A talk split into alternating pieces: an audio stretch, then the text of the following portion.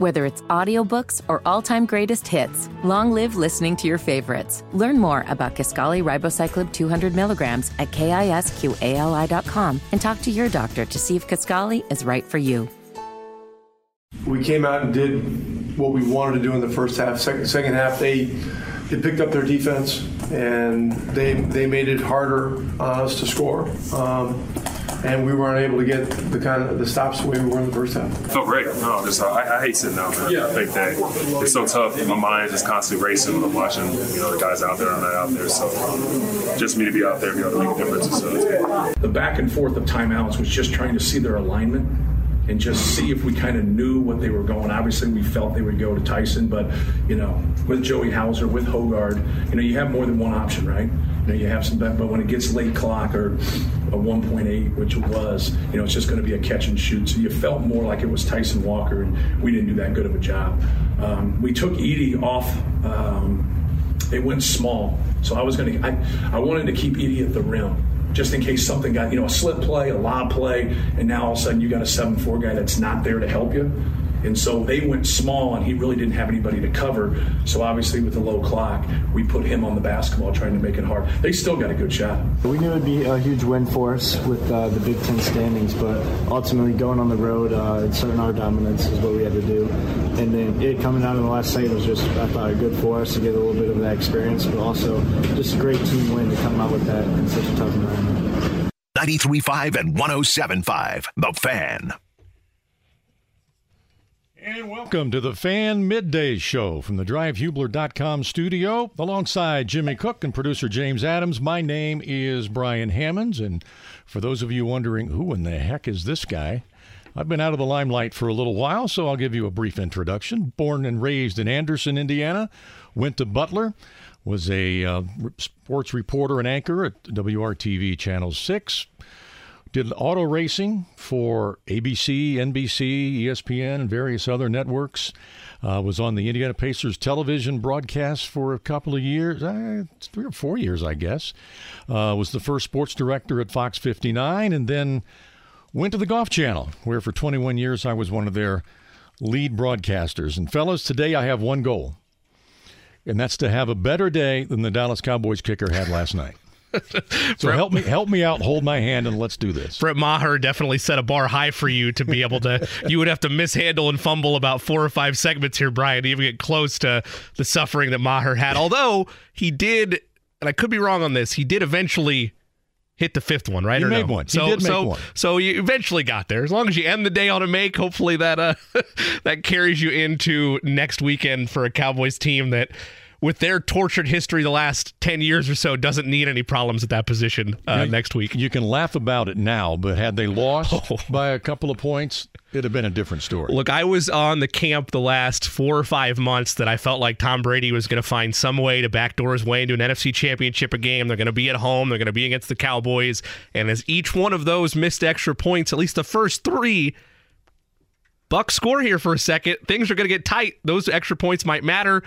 Brady and the Bucks never end up putting it together. They don't matter, but uh, yeah, very stressful, I'm sure, bittersweet night for uh, Brett Maher as things uh, unfolded there. Yeah, Dallas wins that game thirty-one fourteen, and you look at, they're at a big disadvantage now. San Francisco, the Niners played on Saturday afternoon at home, and now Dallas plays on Monday night. They have to travel to San Francisco and play on Sunday afternoon.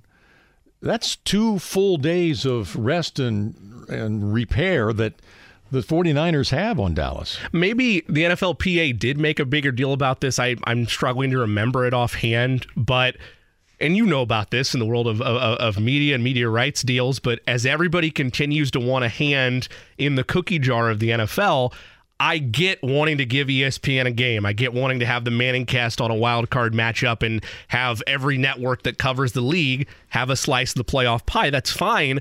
But yeah, it's a massive disadvantage having to have a late night primetime game like that and then get one or two days less rest than the Niners did. And you got to go up to play them this weekend. So it, it's the risk reward of having a Monday night game. Did I hate it? Well, I, as a fan, did I hate the idea of three days of wall-to-wall N F L coverage? No. But if I was on the Cowboys, to your point, I'd be talking to the Players Association about, hey, this is Right. It's a no little question. Tough, one hand tied behind her back this week in prep. No question. Now, of course, the question everybody's answering are, is that the last game we'll ever see Tom Brady play? And, you know, last night he looked his age. He's held off Father Time for a long time, but that dude is undefeated. And um, I, I don't want to see Tom Brady, and this is going to date me, I don't want to see him be Willie Mays stumbling around center field for the New York Mets. And that's might that might be what we see if he continues to play.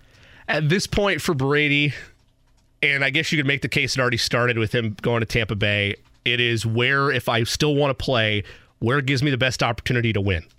Unlike basketball, and I was too young for this, so if I'm being ignorant on this, you can cut me off. I was only five or six. But unlike basketball, where I'm sure when Michael Jordan returned to the Wizards, he still wanted to compete at a high level as the competitor that he was, but you can't really get beat up to the point of severe physical damage coming back to play in the back back end of your career like Brady could if he goes to, let's say, the Raiders, for instance, who I think are further away than people think, and he's getting beat up by the A F C West six times a year. If he continues to play, to me, it has to be a spot where, like Tampa Bay, they're set to win a championship. Miami comes to mind.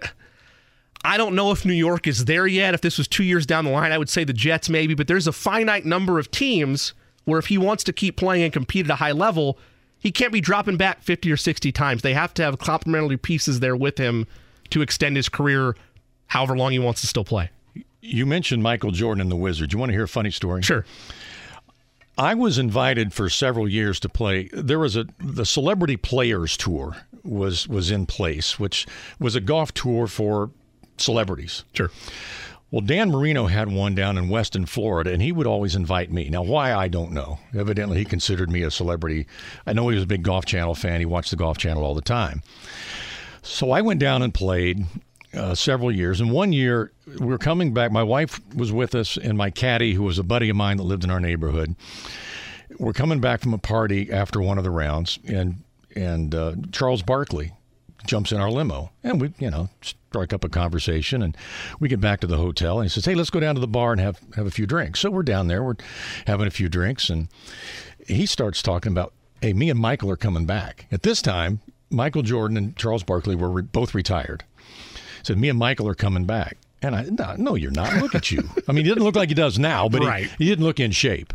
I said, you're not coming back. He said, no, I'm serious. We're coming back. We're going to play for the Washington Wizards. And I kept calling B S on that, and he gets his phone and calls Michael Jordan, who was in a casino in Gary, Indiana, no surprise, and says, here. He said, I'm on the phone with Brian Hammonds from the Golf Channel. Tell him we're coming back. And hands me the phone, and Michael Jordan says, yeah, we're coming back. We're playing for Washington. And I'm sitting there, sitting on, nobody knows this. I'm sitting on the biggest story in sports. biggest story in sports. Michael Jordan and Charles Barkley are coming back. They're going to play for the Washington Wizards, and I got no place to tell it. I mean, I'm sitting there as a, you know, an old T V guy and, you know, a sports journalist. And I, that was the most frustrating thing. Oh, I, I was sitting on the biggest story in sports and had no place to tell it. If uh, I know I'm making you play with a lot of hypotheticals here, but uh, if oh, technology but, was what it was today, how quick would you have been to? Yeah, that would have been. Yeah, that's a different story. Now, I will tell you this. You know, obviously, we know what happened with Michael Jordan. Right. But Charles Barkley did quit after about a week of training camp. Right, right, right. he wasn't he wasn't in the kind of shape that he thought he was. No, no. And, and that's I can't I can't put myself in those shoes. But I that's why people praise and look back at those Wizards years, even though there were no championships won, the fact that Jordan was able to put up the numbers that he did and be as competitive with an entire different generation of players is, I mean, I can't imagine what that takes to get back into that. It takes a unique specimen to be able to do it. Yeah, Brady yeah. and M J are the, I guess LeBron kind of now as he continues to age. Like you're, there's only a handful of athletes that in either of those sports have shown they can still play and not just do it for money, but do it at a high level as well. And, and you know, getting back to Brady, you can do that now as a quarterback, play as an older player because you can protect yourself right. so much. Right, and the league has done such yeah. a... I mean, that that's the main point of emphasis is protecting the quarterback at this stage of N F L officiating yeah, for sure. You don't necessarily have to take a beating as a forty-five-year-old quarterback. Right. You do like, well, Brady's gotten pretty good at it. Peyton was great at it. He sees the rush coming. He's down. He's yep. not going to take a hit. Right. And and that's just, again, that's the cerebral, just high I Q of Brady and of Manning. And that's what makes it so fascinating is because they're still and this isn't my account, right? This is what Troy Aikman said on uh, Scott Van Pelt last night, but I agree with them. It did look like the last three or four weeks of the season, Brady looked more like the Tom Brady that arrived there in twenty twenty. It felt like he was playing more loose. He was playing more consistent, whether everybody was on the same page, whether it was all the off the field stuff, just kind of players, at least per Aikman's account, were saying that it, it, he, it felt different the final three weeks than it did the previous fourteen. So he's going to have a big decision. I take Tom Brady, uh, at least at this point, the way he talked to the media last night, at his word, which is he's going to take some time, well-deserved rest, and then figure out what he wants to do. But yeah, at this point, I, I I hate the word mercenary, but yes, he's going to be a mercenary for a franchise that feels the closeness of a championship, but maybe they're a quarterback away. Well, for those players that are contemplating retirement, it always comes down to this: they want to play, right? But do they do they have do they have the will to prepare again, like they have to prepare to be able to play at that level? Yeah, I mean, there's.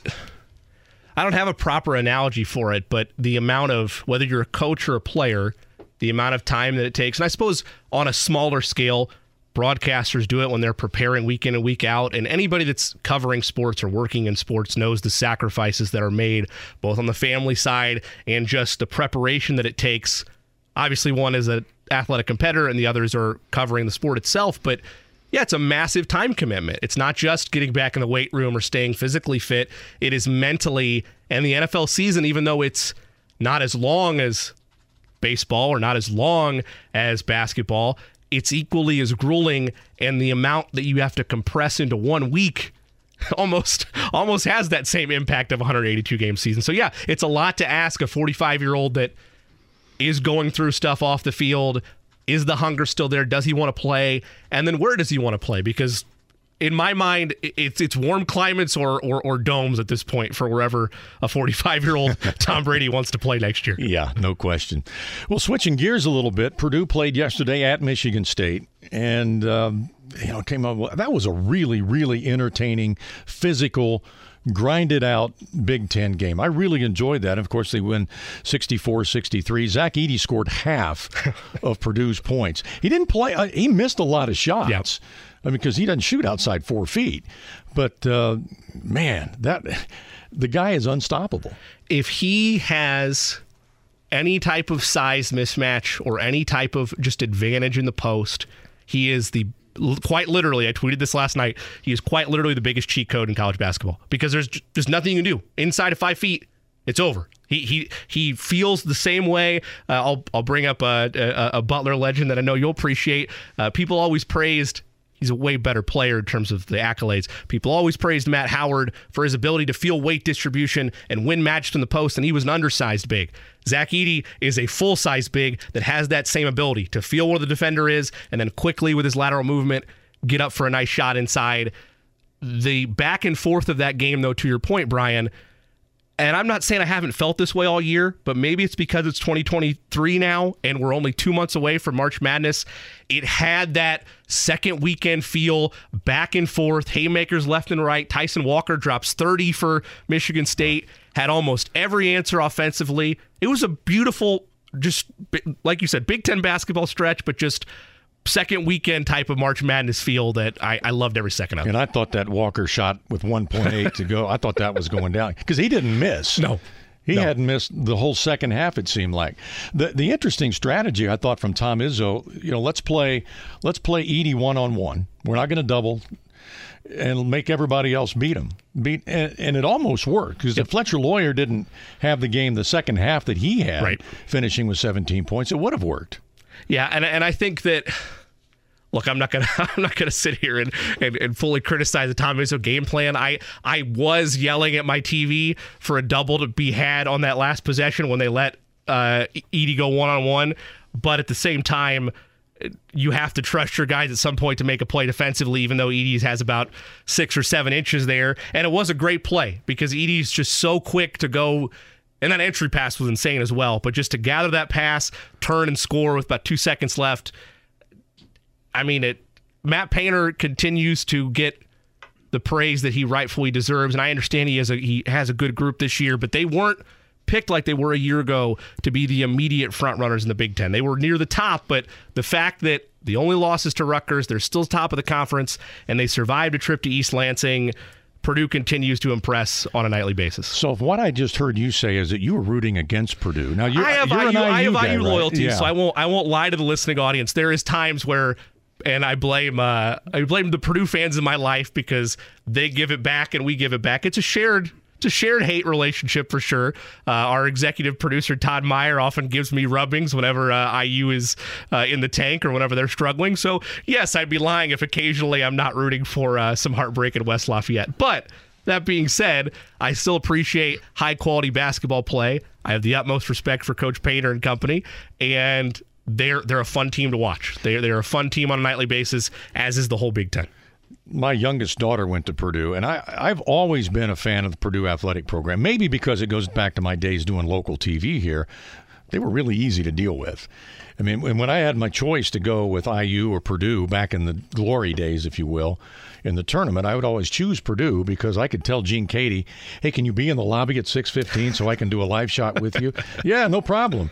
I wouldn't get that same answer sure, from Bob sure. Knight. So I always chose to travel with Purdue. Now, I, I, you know, I, I like I U. My son went there. Uh, my other daughter went to Butler, so we spread, spread all over the place. But uh, I like the Purdue program, I re- and I love watching this team play. Yeah, me, me too. The uh, to, to clarify that, most of our listeners know this, but uh, I, I often get the reversible jacket jabs because my grandfather went to Notre Dame, my dad went to Butler, and I chose to go to Indiana, but I grew up with all these split fanhoods. So yes, I, I there there are many cross points of my childhood fanhood where Purdue was on the other side of the field, right? Notre Dame and Purdue always had great uh, matchups on the gridiron. Uh, the Crossroads Classic, of course, meant a lot to our household in general, having those four schools there, and then I U and Purdue rivalry as old as time. So yeah, there there there, there is is some still by inherent growing up of uh, Purdue angst for sure, but at the same time, they do it as well, if not better than anybody in the country. And Matt Painter is as kind with his time, but also as well managed of any organization in the Big Ten for sure. To hear Matt Painter interviewed, and I love hearing him interviewed because you learn something every time you hear him interviewed. I mean, I'm not talking about the kind you get on television where a nice win, coach, way to go. But, you know, the lengthy interviews that he does, like on radio shows or whatnot, uh, I he's just so insightful. And you, you always learn something when Matt Painter is interviewed. We're going to talk a lot more about Purdue basketball coming up later on. Rob Blackman will join us at twelve thirty. And, of course, the Colts are very much in the news as they continue to look for their next head coach. Uh, Joel A. Erickson will join us at one o'clock to talk about the Colts. Nick Gardner will join us at one thirty to talk about tonight's uh, Pay- uh, Butler game. Uh, they're at home with Creighton tonight. They lost to Creighton by twenty-two points in Creighton. Um, back in December. Hopefully that gets turned around tonight. And tonight is uh, Project forty-four night at Hinkle Fieldhouse as they continue to honor the legacy of Andrew Smith and encourage uh, people to uh, donate to donate bone marrow in his honor. And then Tony East will join us at two o'clock. We'll talk about the Pacers, who lost for the fourth straight time yesterday. That's three in a row without uh, Tyrese Halliburton. And there's an important stretch of games coming up for this Pacers team that could really decide whether or not they're in the playoffs this year.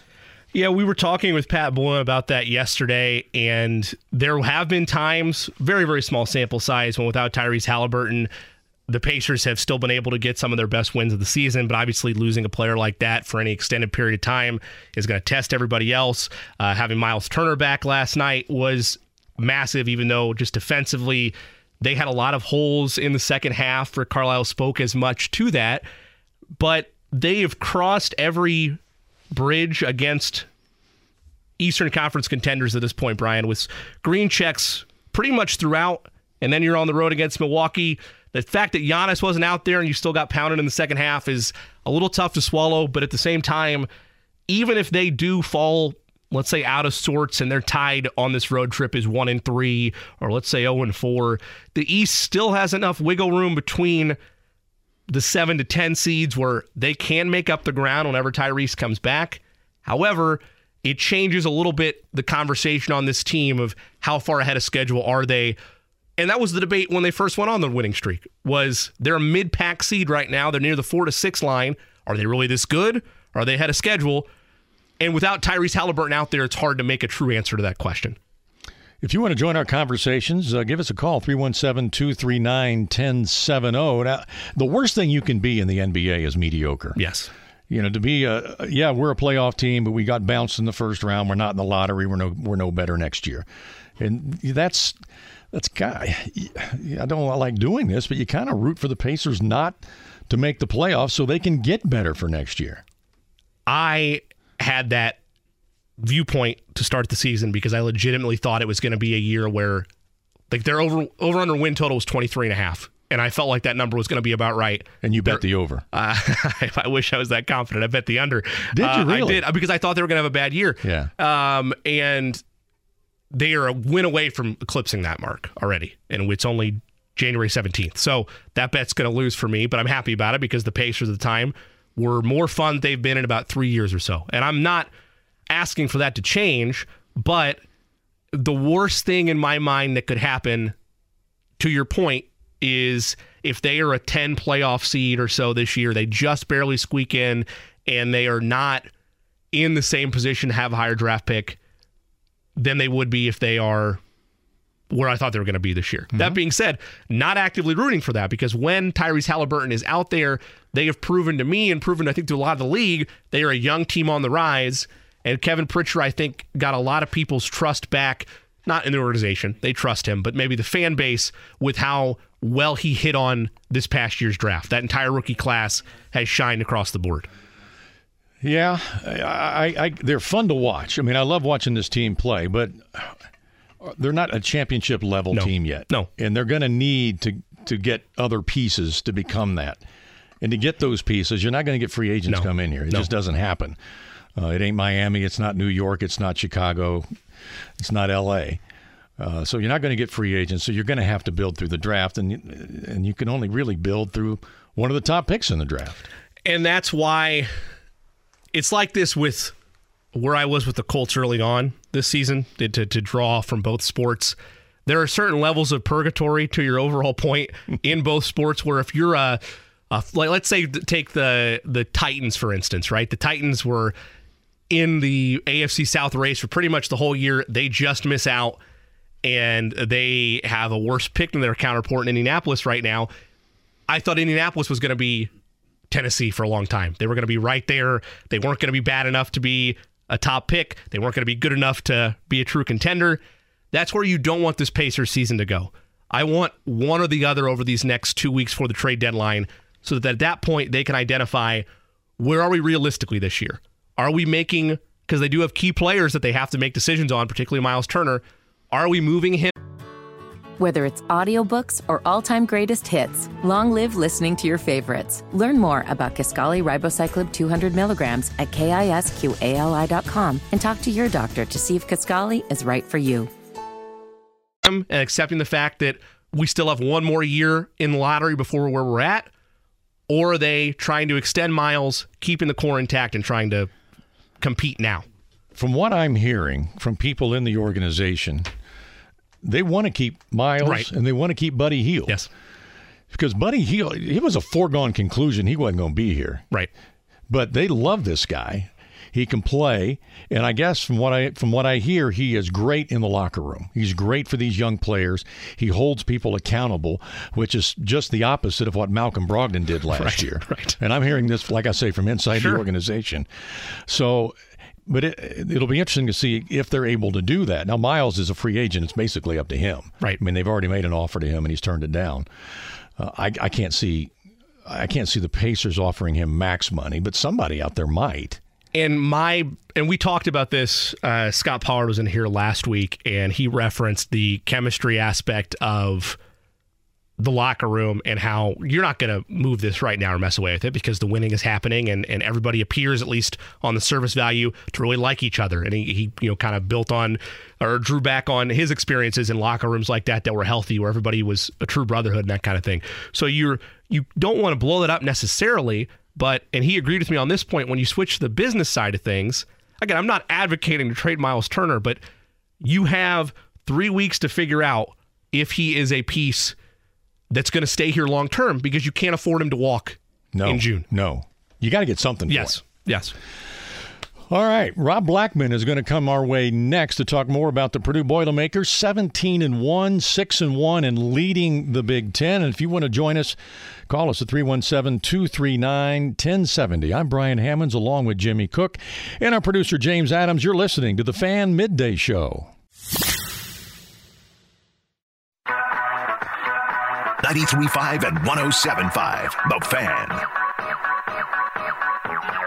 Midday Show. I'm Brian Hammonds, along with Jimmy Cook. We're in the Drian Fugler dot com studio, and as we mentioned earlier, the Purdue Boilermakers moved to seventeen and one, six and one in the Big Ten. They lead the way in that conference, beating Michigan State yesterday, sixty-four sixty-three. And joining us now is the radio voice of the Purdue Boilermakers, Rob Blackman. Rob, thanks for joining us. Brian, one question for you. Uh-oh. Am I on the invite list for your golf outing this spring? Absolutely you are. Can you bring Zach Edey with you? I'd like to see him play golf. Oh, well, you know, he was a heck of a pitcher and a hockey player before he uh, hit the seven-foot plateau. So, yeah, maybe I can talk him to doing that, too. How are you guys doing? Good, good. Now, you know, every game, every road game, I think, okay, this is the one that Purdue's going to lose. Because, you you know, they've, they've played in some pretty hostile environments. At Ohio State, the Palestra was a great environment. Yesterday at the Breslin Center. Yet they just keep piling up road wins. It's been very impressive. Yeah, you're right. five and oh in true road games this year, and, and we do include that game of the Palestra as a road game because it, it was a true road environment. Um, you're right, uh, and, I, and I'm like you, Brian. I, I find myself going into these games thinking, well, this is probably the game we're going to get tripped up here, and I certainly thought that would be the case at Michigan State yesterday just because uh, that, that's just kind of what happens at the Breslin Center. That's an awfully tough place to play. Now, Purdue did catch a little bit of a break when we found out Malik Hall was not going to play yesterday for Michigan State, but look, the fact of the matter is uh, Purdue is not only winning road games, uh, as I mentioned, five and oh in true road games, the only team in high major basketball that can that can claim to be five and oh in true road games, but they're also, what I like about it, Brian and Jimmy, what I really like is they're winning one-possession games, and the games that are coming right down to the wire. Beat Ohio State on the road in a one-possession game, uh, beat Nebraska in a very hostile environment in overtime in a one-possession game. They won a one-possession game yesterday, obviously, against Michigan State. Um, so I, to me, I, I'm just as excited about the fact that Purdue's finding a way to win these one-possession games that come down to ultimately what are literally the final play of the game. Uh, they're finding a way to win those games, uh, and that, uh, that that's probably what has me even more excited than the fact that Purdue's winning these road games.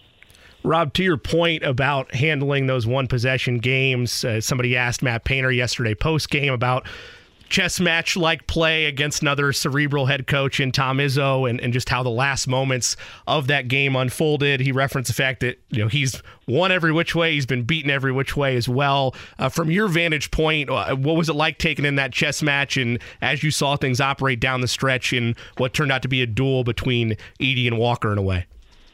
Yeah, and that, that's the thing, Jimmy, is it, is it, it was Edey and Walker. Uh, and that made it a lot of fun just as a fan of college basketball to watch those two guys do their thing. Zach, I know, had thirty-two and seventeen, and, and Walker, I think, ended up with thirty. And so it was no surprise at the end of the game, both teams were going to throw the ball to their best player. And when you knew that, look, everyone in the building, including Tom Izzo, knew that ball was going into Zach Edey, and he delivered. And I think everyone in the building knew on the final shot of the game that Tyson Walker would be taking that shot for Michigan State, and why not? That guy's been red hot. But that was a big, you know, that was a fun part of it. The thing, too, you talk about the chess match. You think about this now. These are the two most veteran coaches in our league. Now, Tom's been there twenty-eight years. Matt's been there eighteen. So that that's a lot of game film. Uh, that's a lot of scouting reports that have been put away in the filing cabinets on each other. Uh, so when these two guys play one another, there really are no secrets. I mean, you know exactly what it's going to take to beat these guys. I, I made the comment with Matt when I did our pregame interview for the show yesterday. I said something to the effect of, you know, I, I've been on the broadcast crew for eighteen years, and every time that we have played Michigan State in the last eighteen years, the pregame chat with you is always centered around rebounding and keeping Michigan State out of transition offense. That has never changed. In eighteen years, that has never changed. And wouldn't you know it, yesterday Michigan State actually out-rebounded Purdue, which Purdue's the number one rebounding team in the country, plus twelve a game. Got out-rebounded by Michigan State, yet still found a way to win. Um, but to your original point, yes, it's a great chess match to watch. Yes, the X's and O's between the two coaches are great, not only because they're the two most veteran coaches in the league, but because there are no secrets between these two. When you've played each other as long as they've been playing one another, now eighteen straight years, two times a year, sometimes three times a year, uh, it, it doesn't come down to, to, to secrets or, or trick plays or anything like that. It just comes down to who can weather the storm and hang in there the longest and find a way to win, and, and that's what Purdue did yesterday. I thought Tom Izzo's defensive strategy was interesting. He let Edey get his. He never doubled, didn't double much at all. It was yeah. usually one-on-one yeah. in the post and tried to shut everybody else down. And if it wasn't for Fletcher Loyer, that would have worked. Yeah, and I, do, I think if you're if you're Tom Izzo and his staff, you probably are saying the same thing. Uh, if, if, that's a big if, but if Fletcher Loyer doesn't get going, uh, that, that, that works out just, just, just peachy, and you win that game. Michigan did the same thing against Travion Williams. I think it was three years ago, Brian, uh, where they chose not to double in the post. They just played him one-on-one, and Travion had a thirty-point game. But Michigan won because Purdue, quite frankly, had no one else offensively. It was giving Purdue any type of a punch. So that strategy worked.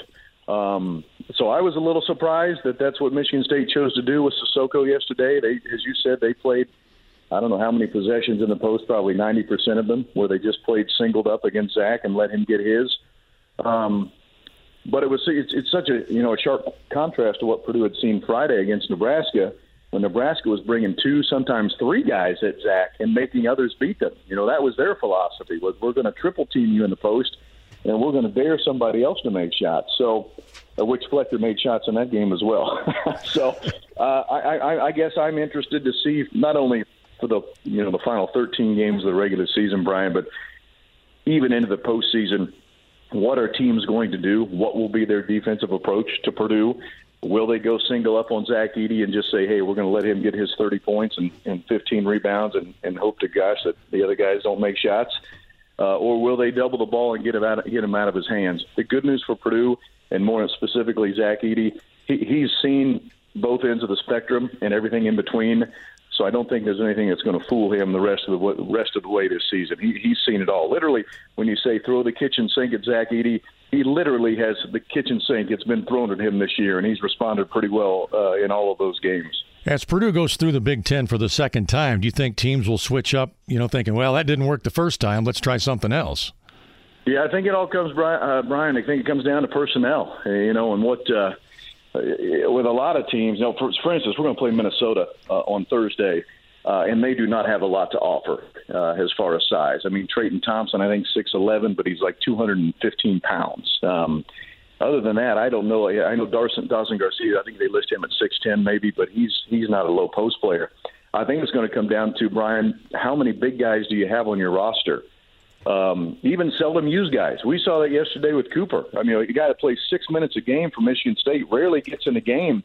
Tom Izzo was using him a bunch uh, just because he's a big body. He actually is, is big enough physically to at least stand next to Zach Edey and looks like he, you know, look like he kind of belongs. I mean, no one really looks like you belong next to Zach Edey at seven foot four, three hundred pounds. But um, so I think it comes down to personnel and just how many. How many big bodies do you have on your roster? If you have enough that you think you can just keep throwing big guys at Zach and try to wear them down, uh, then God bless you. I'd say go for it. But if you're a smaller group that uh, that that's just not going to be an option, um, then you're you're probably just going to go single up in a post, let Zach get his, and just stay tight with all the other shooters. And, and again, as I said earlier, just hope that Purdue has a bad shooting night. Rob Blackman, nice enough to take some time for us via the Mower Shop and Fishers hotline and the mower shop dot com for all your residential and commercial mowers, as well as power tools, equipment, snow blowers, lawn mowers, so much more. They have you covered at the Mower Shop and Fishers and the mower shop dot com. Rob, switching away from Purdue for a second, I got a couple uh, texts about this, and I just wanted to get your thoughts on it as you are our, our, our resident college basketball uh, pulse outside of Nick Gardner a little bit later today. But uh, Jeff Goodman just reporting that Northwestern's game at Iowa tonight postponed. Uh, only six players available for the Wildcats due to COVID. Uh, just your thoughts on that, and, and that still being very much prevalent, uh, not just within the Big Ten, but within college athletics as a whole. Uh, I got to tell you, it caught me off guard there, Jimmy. I had not seen that. Um, and I am very surprised, not only, A, to hear that information, uh, but, B, to think that uh, that we're still having a concern with COVID. Um, I mean, I'm trying to think back to even the, the, the COVID season. I think Purdue, if I remember correctly, only missed one game. I think Nebraska did not come to West Lafayette that year because of COVID. If I remember correctly, that was the only game Purdue missed uh, on the schedule. Uh, that, that was originally scheduled.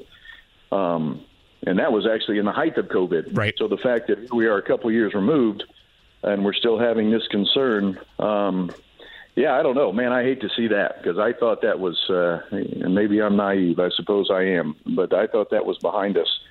No, I don't. Uh, and what really, if I'm just looking at it, quite frankly, from a strictly a basketball standpoint, Big Ten standpoint, um, I, that, that's bad news for Northwestern because they have a chance to get to the N C double A tournament. They really have a good. He, Chris has a really good team this year. They really guard, uh, and they have a chance to do some real damage here and, and, and have a type of team that can get to an N C double A tournament. So I am hopeful that this is a short-term thing here, and they can get everybody healthy. Again, just from strictly a basketball standpoint, Northwestern has a chance to be really good this year. Yeah, I completely agree with you on that front. And just to kind of piggyback off that, Rob, I, I don't I don't think you're naive. I, I kind of felt the same way. But I mean, I guess when you get down to, man, only six players available, there's only there's only so much you can do, whether it's COVID or whether it's a flu bug. If you have only six players available when you're a team, like you said, with Northwestern that has a lot on the line as the Big Ten season continues to unfold, uh, they are moving that game. It, it, per Jeff Goodman, it is tomorrow, not tonight now. Um, but yeah, oh, okay. still still okay. just a... Uh, Uh, a, a crazy headline in general, seeing only six players available, and then when you find out it's COVID, it's like you said, the whole thing comes one eighty for sure. That's some pretty quick healing, isn't it? I, We're canceling it today, but we're going to play tomorrow. Just one night later. Now, are we sure that's COVID, or maybe just uh, a couple of you guys have the stomach flu? Make sure they're ready to play. Rob, you know, when you at the beginning of the season, you think, okay, Purdue's starting two freshman guards. Your expectations couldn't have been that high. How surprised are you at how well Braden Smith and Fletcher Lawyer have played? Well, I am surprised. Uh, however, um, I and I've mentioned this numerous interviews I've done. Uh, yet again, I refuse to listen to the head coach, Matt Painter, who was telling us all summer, we're going to be just fine. We're going to be just fine. I was one of the many fans pushing the panic button saying, oh, what do you mean? There's no way. There's no way we can do this with two freshmen, in, uh, true freshmen in the backcourt. And yet, once again, Coach Painter knew exactly what he was talking about. Granted, he gets to see those guys every day in practice. Uh, he knew what he was getting himself into. Uh, but, yeah, surprised, yes. Uh, if I'd have been a better listener this summer, then I, maybe I wouldn't have been surprised. But, I mean, you just look at some of the numbers, Brian. And, I, I, of course, I had to put some stats together for the game yesterday. But, I mean, Fletcher Lawyer is shooting forty-four percent, I think, in Big Ten play from three. He's averaging like seventeen points a game in, in Big Ten games only from three. Uh, Braden Smith, you know, forget the fact that he's, you know, almost ten points, five rebounds a game, which is pretty amazing for a guy that's six feet tall to get five rebounds a game. But, you know, he's at forty-four percent from three uh, on the season. So both have been more than capable shooters. And the other thing I like about him is it's not like they're getting their numbers against the really bad teams, right? Sometimes we see freshmen have some really big games early in the season when you're bringing in those uh, mid-majors for guarantee games. And then once the Big Ten play begins, then they, they really start to they really start to slough off. But, I mean, Fletch had twenty-seven Friday against Nebraska. He had twenty earlier in the year against Minnesota. He had, I think he had eighteen against Duke. I mean, eighteen against Duke as a true freshman. Uh, and the same thing really for Braden. I mean, his best games have come against uh, Ohio State and Marquette, who's a top twenty-five team, and, and Gonzaga. He was like fourteen point seven assists against Gonzaga. So that's probably what amazes me the most, uh, the most about those two guys. Not the fact that, well, yes, the fact that they are putting up some pretty monster numbers, but they're doing it against really good competition. Uh, their, their numbers aren't tailing off now that Big Ten play has begun. So that's probably what I've enjoyed the most about watching those two guys do uh, do their thing out on the floor. Rob, I had uh, one more question for you on my front, and then I wanted to clarify something. Uh, the way Jeff Goodman worded his second tweet threw me off, so just to clarify, I guess I know we chuckled about it a second ago. It is still postponed. He was cur- he says game is tomorrow, not tonight. I thought he was saying the game has been moved to tomorrow, not tonight.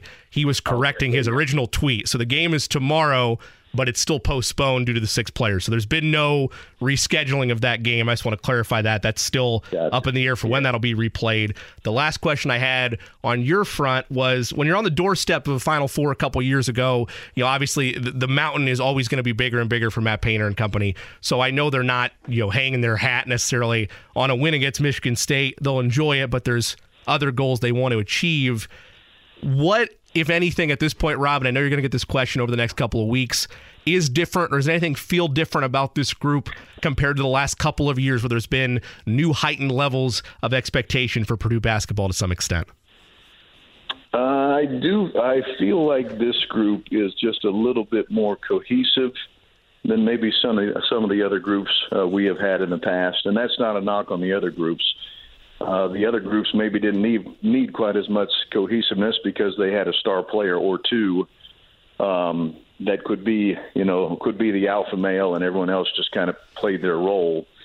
Uh, now, look, Zach Edey's a star player. I mean, he's he's certainly a front runner for National Player of the Year, but he has a really, really good supporting cast surrounding him, and not just the guys we've already talked about in, in Lawyer uh, and Braden Smith, but. Uh, gosh darn, Caleb First has really played at a high level. What a compliment he's been as a low post presence with Zach down there. Mason Gillis off the bench has played extremely well uh, for this team. Ethan Morton, who rarely scores, rarely shoots, has been so good defensively. It just feels like cohesively, like all the pieces are in place, if that makes sense to you. Um, and it's not just one star player that has to do all the heavy lifting for you. Certainly, it felt like Jaden Ivey had to do that last year for Purdue to be at an elite level. And obviously, he's the number four pick in the N B A draft. So, yes, he, he was an elite player. Uh, you kind of felt like Carson Edwards had to do that at times for Purdue. It just feels like this group just has a little bit more cohesiveness to it. Now, look, thirteen games left in the regular season. Maybe a month from, month from now, I'm singing a different tune. But at least at this point in the year, right, as we're closing in here at the end of January, Uh, there's just a lot to like about this team, and I think cohesiveness is where I'd probably start with uh, as the number one thing that I like the most. Rob, I don't envy Matt Painter or, I guess, any college basketball coach for that matter these days, because you got to keep players happy. And when you look at players like Trey Kaufman-Wren, Brandon Newman, especially Kaufman-Wren, though, how because they these guys can transfer at the drop of a hat. And they, tomorrow they could say, I'm in the portal. How, how can you keep those players happy when those guys could be starting in a lot of different programs? And Matt has said that. As a matter of fact, Matt said that in the postgame yesterday. He felt like he feels like he really has a, a you know a nine-man rotation where all nine are potential starters, could be starters, and he wouldn't have a problem with that. I have heard Coach Painter answer this question, Brian, so I'm going to basically uh, mimic what he has said, and that is you can get out in front of that kind of stuff in the recruiting process, and which is which is what Coach Painter and his staff do a really good job of. They identify guys early in the recruiting process that not only can Purdue help win games on the floor, but they're going to help you win games when they're not on the floor, right? Guys are going to buy into the system, and look, there will be transfers. Uh, this past season, uh, look at Eric Hunter Junior playing at Butler. Look at Isaiah Thompson playing down in Florida. Um, so there's always going to be transfers, but for the most part, when you recruit guys that you know are going to be system guys, and that Purdue Purdue's success is their number one goal, right? Not their individual success, but they want to win because they want Purdue to win. If those are the guys you're recruiting, then you're probably going to be in pretty good shape when it comes to, to uh, having you know multiple transfers. Does Trey Kaufman-Wren want to be playing more? Obviously, yes, he does. I mean, he was the Gatorade National Player of the Year as a junior. Think about that. As a junior in high school, he was the Gatorade National, or pardon me, the High School Player of the Year. Um, so, yeah, does Brandon Newman want to be playing more? Of course he does. Um, but uh, as long as you have a bunch of guys, as I said, who winning is the number one goal, then you're probably going to be in pretty good shape. And that, that's the kind of team that Matt and his staff have put together. But, again, that starts in recruiting, right? You can't find that out the hard way after the fact. Uh, you, you need to identify that up front. And, and for the most part, over the years, Coach Painter and his staff have done that. Well, Rob, it's certainly been a great, fun team to watch so far this year. seventeen and one, six and one in the Big Ten. I know you're having a good time this year broadcasting those games, and uh, you will be getting an invitation for my charity golf event in June. So uh, I don't, I, I can't remember the exact date, but I'll send you an invitation. Believe me. Thanks for well, joining us. One of, the, one of the most fun things I had on my calendar last uh, last summer, so I look forward to the invitation, Brian. Thank you. Thanks for joining us. Rob Blackman, the radio voice of the Purdue Boilermakers, and they are so much fun to watch. When we come back, joining us at the top of the hour, we'll talk Colts. Joel A. Erickson, the Colts insider for the Indianapolis Star. You're listening to the Fan Midday Show. Whether it's audiobooks or all-time greatest hits, long live listening to your favorites. Learn more about Kisqali Ribociclib two hundred milligrams at kisqali dot com and talk to your doctor to see if Kisqali is right for you. ninety-three point five and one oh seven point five, The Fan. And we're back on The Fan Midday Show. I'm Brian Hammonds, along with Jimmy Cook and our producer, James Adams. And coming up at the top of the hour, we'll have Joel A. Erickson, the Colts insider for the Indianapolis Star, to talk about their coaching search and other things regarding the Indianapolis Colts. And one thing we do know now, that Jim Harbaugh is not going to be the next coach of the Colts. Uh, he, it was kind of a cryptic uh, text yesterday, but it sounds like he's staying at Michigan. Yeah, and that official, a couple official statements from Michigan as well indicated the same. It, for me, and we talked about this yesterday, that my hope for the Colts, if they were going to go into build it from the ground up mode, maybe not tear, tear everything down, but truly have a build from the ground up. I want somebody experienced that's done it before in the N F L, that's done it at a high level. Harbaugh and Sean Payton were at the top of that list for me. I know they were for others as well. Sean Payton has shown no indication, at least in his public interviews. He's mentioned a lot of teams, hasn't mentioned the Colts for whatever reason, whether that's intentional or just on accident. Either way, he's not given any indication, and I, the Colts haven't set up an interview yet with him. Harbaugh, they didn't set up an interview with him either, but the thought was there's Colts ties there. He wants to get back into the pro game. At least that was the presumed thought. And now for that to be shut down, as you look at this Colts coaching search, it appears you're going to go in the way of coordinator that's looking for his first bite at the apple, which I don't hate. I just kind of lean more towards I'd rather have an offensive mind at the helm than a defensive mind. The one thing I read last week that I thought was interesting, it was an interview with uh, someone who had coached with Jim Harbaugh previously, and he said that Harbaugh is only as good as his staff, because he's not an X and O guy. He's not a scheme guy. He doesn't bring a lot to the table in that regard, but he... But he has to have a great staff around him to be successful. And was that quote just at the across the board or at the professional level from what they saw during his well, time? Well, he said San across Francisco? the board. That's interesting, because you see more and more now, particularly these young minds, coaches that that want to be as hands-on as possible with it. And I feel like when you're trying to build that relationship between new quarterback and new head coach, you want a level of hands-on access, particularly if you're bringing in somebody that has experience working with quarterbacks specifically, like Ben Johnson um, out there uh, in Detroit. Uh, obviously, he doesn't have the background for it, but Eric Bieniemy in Kansas City works with Mahomes. He was a running back coach, though, so that that's an interesting aspect of that for sure. two three nine, one oh seven oh if you want to get on in the conversation. When we come back at the top of the hour, Joel A. Erickson will join us to talk about the Colts coaching search. Stay with us on the Fan Midday Show. ninety-three point five and one oh seven point five, The Fan. Welcome back to The Fan Midday Show, coming to you live from the drive huber dot com studios. Jimmy Cook, Brian Hammonds coming to you. James Had- James Adams behind the ones and twos.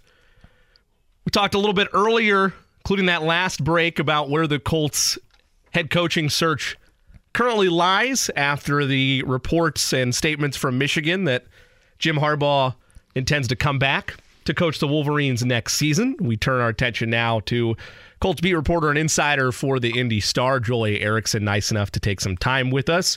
Joel, you had a piece a couple days ago, uh, or actually today rather, uh, regarding the Colts coaching search and how the fronts have kind of quieted a bit for the two big names, both with Jim Harbaugh and with Sean Payton. Where did that news take you at all yesterday in terms of the pulse of the Colts situation as they continue to navigate through interviews for their next head coach?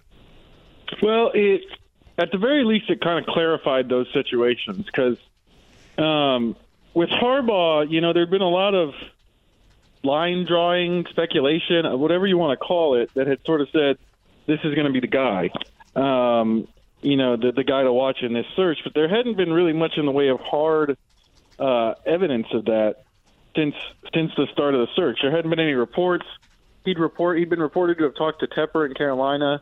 Obviously, there was plenty of of reporting uh, that linked him to Denver, but there hadn't really been anything hard linking him to the Colts. And so it just sort of took the specter out of it, because we've been obviously tracking who they've been interviewing, uh, who, who they've requested to interview.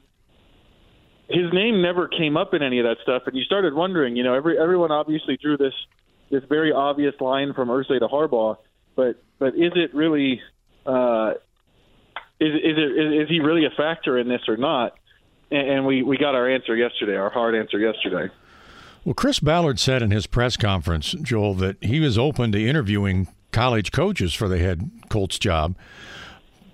Was that just Harbaugh, or do you think there will be some other college coaches that might get invited to uh, interview? Um, I think if there were, well, you hate to say this, you hate to say this because then it turns around and then they, then then they interview Matt Campbell or somebody. But I feel like, given that most for for college coaches the season's over, uh, I think that if that was going to happen, it would have happened already. Um, especially with some of the time that they've had. So uh, maybe, I mean, who knows if there's if there's a something they've been one of the co- the college coaches have been waiting for, uh, but but it it sort of seems like that maybe isn't as big a deal, and we we're, we should be focusing more on these guys that they've interviewed and these coordinator types that they've been involved with. Joel, the balance that the Colts are having to go through, like any teams do when their offseason starts early, is unique because you're trying to fit in or or. navigate through these different interviews with teams that are still involved in the playoffs. Uh, D'Amico Ryans comes to mind, and Wink Martindale as well.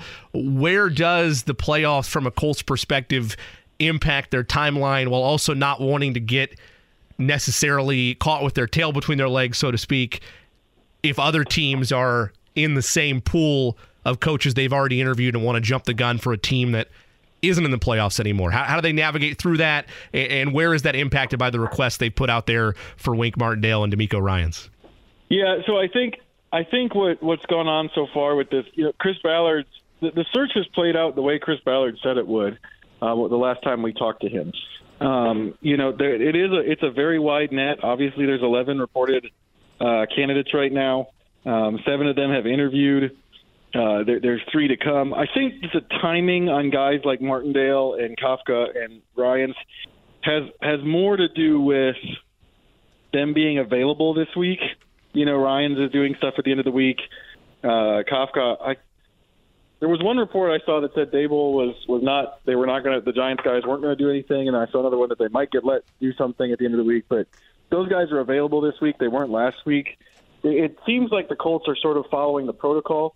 And in terms of, like, who they hire, Ballard made it very clear that he was willing to be patient. Now, if one of these guys blows them away, it, and maybe not maybe not willing to be patient, is maybe that's not the right way to put it. Maybe the right way to put it is uh, going into it with that desire to not miss anything, not leave any unturned stones, basically not end up in the situation they ended up with uh, Josh McDaniels. I think that's the thing that jumped to everybody's mind correctly.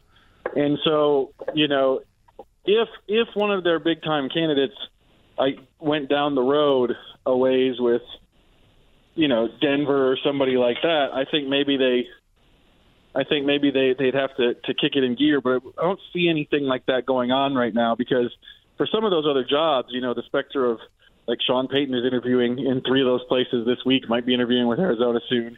You know, there, there's a bunch of different places. Um, Payton, Payton's availability sort of slows everything down, and it gives the Colts a chance to wait, I think. Are you surprised that Gus Bradley hasn't been asked to interview? Um, no, not necessarily. Um, you know, it seems like the league has kind of decided that, that Gus is a is a defensive coordinator um, at this point, um, and, and maybe not a head coach. So I, I guess I'm not. I guess I'm not super surprised. He hasn't really gotten a lot of head coaching interviews over the last couple uh, since he was the head coach of the Jaguars. So no, I'm not. I'm not super surprised. Joel, when you look at where the Colts are at in terms of this unique balancing act they're going to have to be a part of for the draft coming up in three months uh, or four months from now, and you look at the coaching search ongoing, this popped into our head yesterday when we were talking about it. Are the Colts going to trade up? And that's a whole nother can of worms, but the Texans are frequently going to be a specter in my mind over these next couple of months as they both are in a similar situation trying to rebuild. That brings me to Sean Payton. There's been no, uh, it appears anyway, uh, formal interest on his part in regards to the Colts? Is there expected from your reporting of what you've seen any type of push on their front to try to have an interview with him? I, I know the Colts, I well, I should say Nick Underhill, who I used to work with and who, who is kind of that guy to, who knows stuff in New Orleans, reported last week that the, that all five teams had at least inquired, which means that means the Colts too. That includes them. Obviously, they're the only team that hasn't been mentioned as being granted an, a chance to interview. Um, and when Sean Payton was talking, I mean, he obviously was, was kind of way more open yesterday about the search on Colin Cowherd's show, on his, on his daughter's podcast, than I think most people would expect a coaching candidate to be. Um, you know, he didn't mention the Colts. He mentioned a lot of the other teams by name. He never mentioned the Colts. Hasn't done it. There hasn't been much smoke there. Now, that that could be a couple of different things. That that that could just mean that the Colts inquired, found out what the Saints would want from them, uh, because obviously they, you have to trade for Sean Payton, and they said, no, we're not willing to do that for a head coach. Um, Payton said on the Cowherd Show, you know, a mid to, uh, to late first-round pick, the Colts have the number four pick, and obviously the franchise quarterback. So you're obviously not – you're probably not giving that up. I think if you're going to give up a, a high pick for Sean Payton, it's because you feel like you have your quarterback and most of your roster in place. Um, but, yeah, it, it just doesn't seem like there's anything really going on there beyond just they checked in on him, saw what it might take. And, and either one of two things is true, or maybe both things is true. Either the Colts didn't like what they had in terms of compensation, or Sean Payton didn't like what he saw in terms of the Colts. I get the feeling, and I may be wrong, but I get the feeling that this is all window dressing. And at the end of the day, Jeff Saturday is going to be the Colts next, the Colts coach next year. Well, I mean, that's that's that's the thing is, I think everyone kind of has the same view on that, and it's probably the, it's probably the correct one. If if that happens, that's just it's up to Jeff, it's up to Jim Irsay doing that. Ballard said, you know, we're gonna we're gonna I'm he's leading the pro- so the process. He's going to lead the search. They're going to present their findings to Irsay, and Irsay will make the final decision. And I think that's the I think that's the uh, that's the scenario where Saturday ends up being the, the head coach, is that Irsay just decides to go with the guy he brought in as the interim uh, unexpectedly, rather than than go with um, one of these you know guys that they've interviewed. Joel, to Brian's point, because I, I've half talked about that the last couple of weeks with a. a slight mix of tongue-in-cheek, but also a reality of billionaire owners are going to do what billionaire owners want to do, and there's not much sense trying to read tea leaves into that. To your point, at the end of the day, if Jim Irsay wants Jeff Saturday to be the next coach, whether he thinks that Jeff didn't get a fair shake the last couple of weeks, whether he wants to see what this looks like long-term, it's ultimately his decision. But in terms of the rest of West fifty-six, and as you're navigating this story, how legitimate is that concept? Or is it just a, because Brian Quilly has it, I have it as well, is it a, a a fear or a legitimate acquisition that could happen for the Colts this offseason? How, how real is that for Jeff Saturday being named the full-time head coach? Well, I, I think the fact that he was named interim is, is the it shows you that it's real. I mean, no one would have guessed that or said that going into it. I, I don't think anyone would guess that or say that based on what we've seen from Saturday, from Saturday, the, the Jeff Saturday version of the Colts after – Um, after he was the interim. I mean, obviously they went one and seven with a negative eighty-seven point differential. They had some historic losses in there. there there's not a lot there. Um, you know, there's there's no case really from the football side. But that's that's what people were saying when they hired him as as the interim was there, there's nothing here to suggest that this is a possibility. So it, it it's realistic because the, like the thing I keep thinking about is. If there's anything we should have learned from this Colts season, it's that the, that anything can happen at any time. And trying to guess it based on the way things have gone precedent-wise uh, or, or what you're used to seeing maybe is not the best way to look at it. So I, I think everything's realistic just because everything has ended up being realistic this season. I'll be honest with you. I'm a little bit intrigued as to what the Colts would look like if Jeff Saturday is the head coach. What would his coaching staff look like? What would he do differently having the whole season to prepare rather than being parachuted in in the middle of the season? And I would imagine, Joel, a little bit in the back of your mind, you've got to be a little bit intrigued too with that scenario because it would certainly make for some good stories. Uh, maybe. Maybe. Uh, my my experience is that things got worse down the stretch there. People sort of tuned out on, on the, the good stories around the Colts, and they just wanted to read about conflict. So I, I don't know if it's if it's the best thing. I, I, I guess this is the thing. I I don't – to me, the, the idea that there was nothing that he could do to change the, the fortunes of the team at all is a hard sell for me. It's a hard sell – Because just because of the history of interim coaches, the, the one and seven finish was the worst uh, for any interim coach with more than six games in, in twenty years, more than twenty years.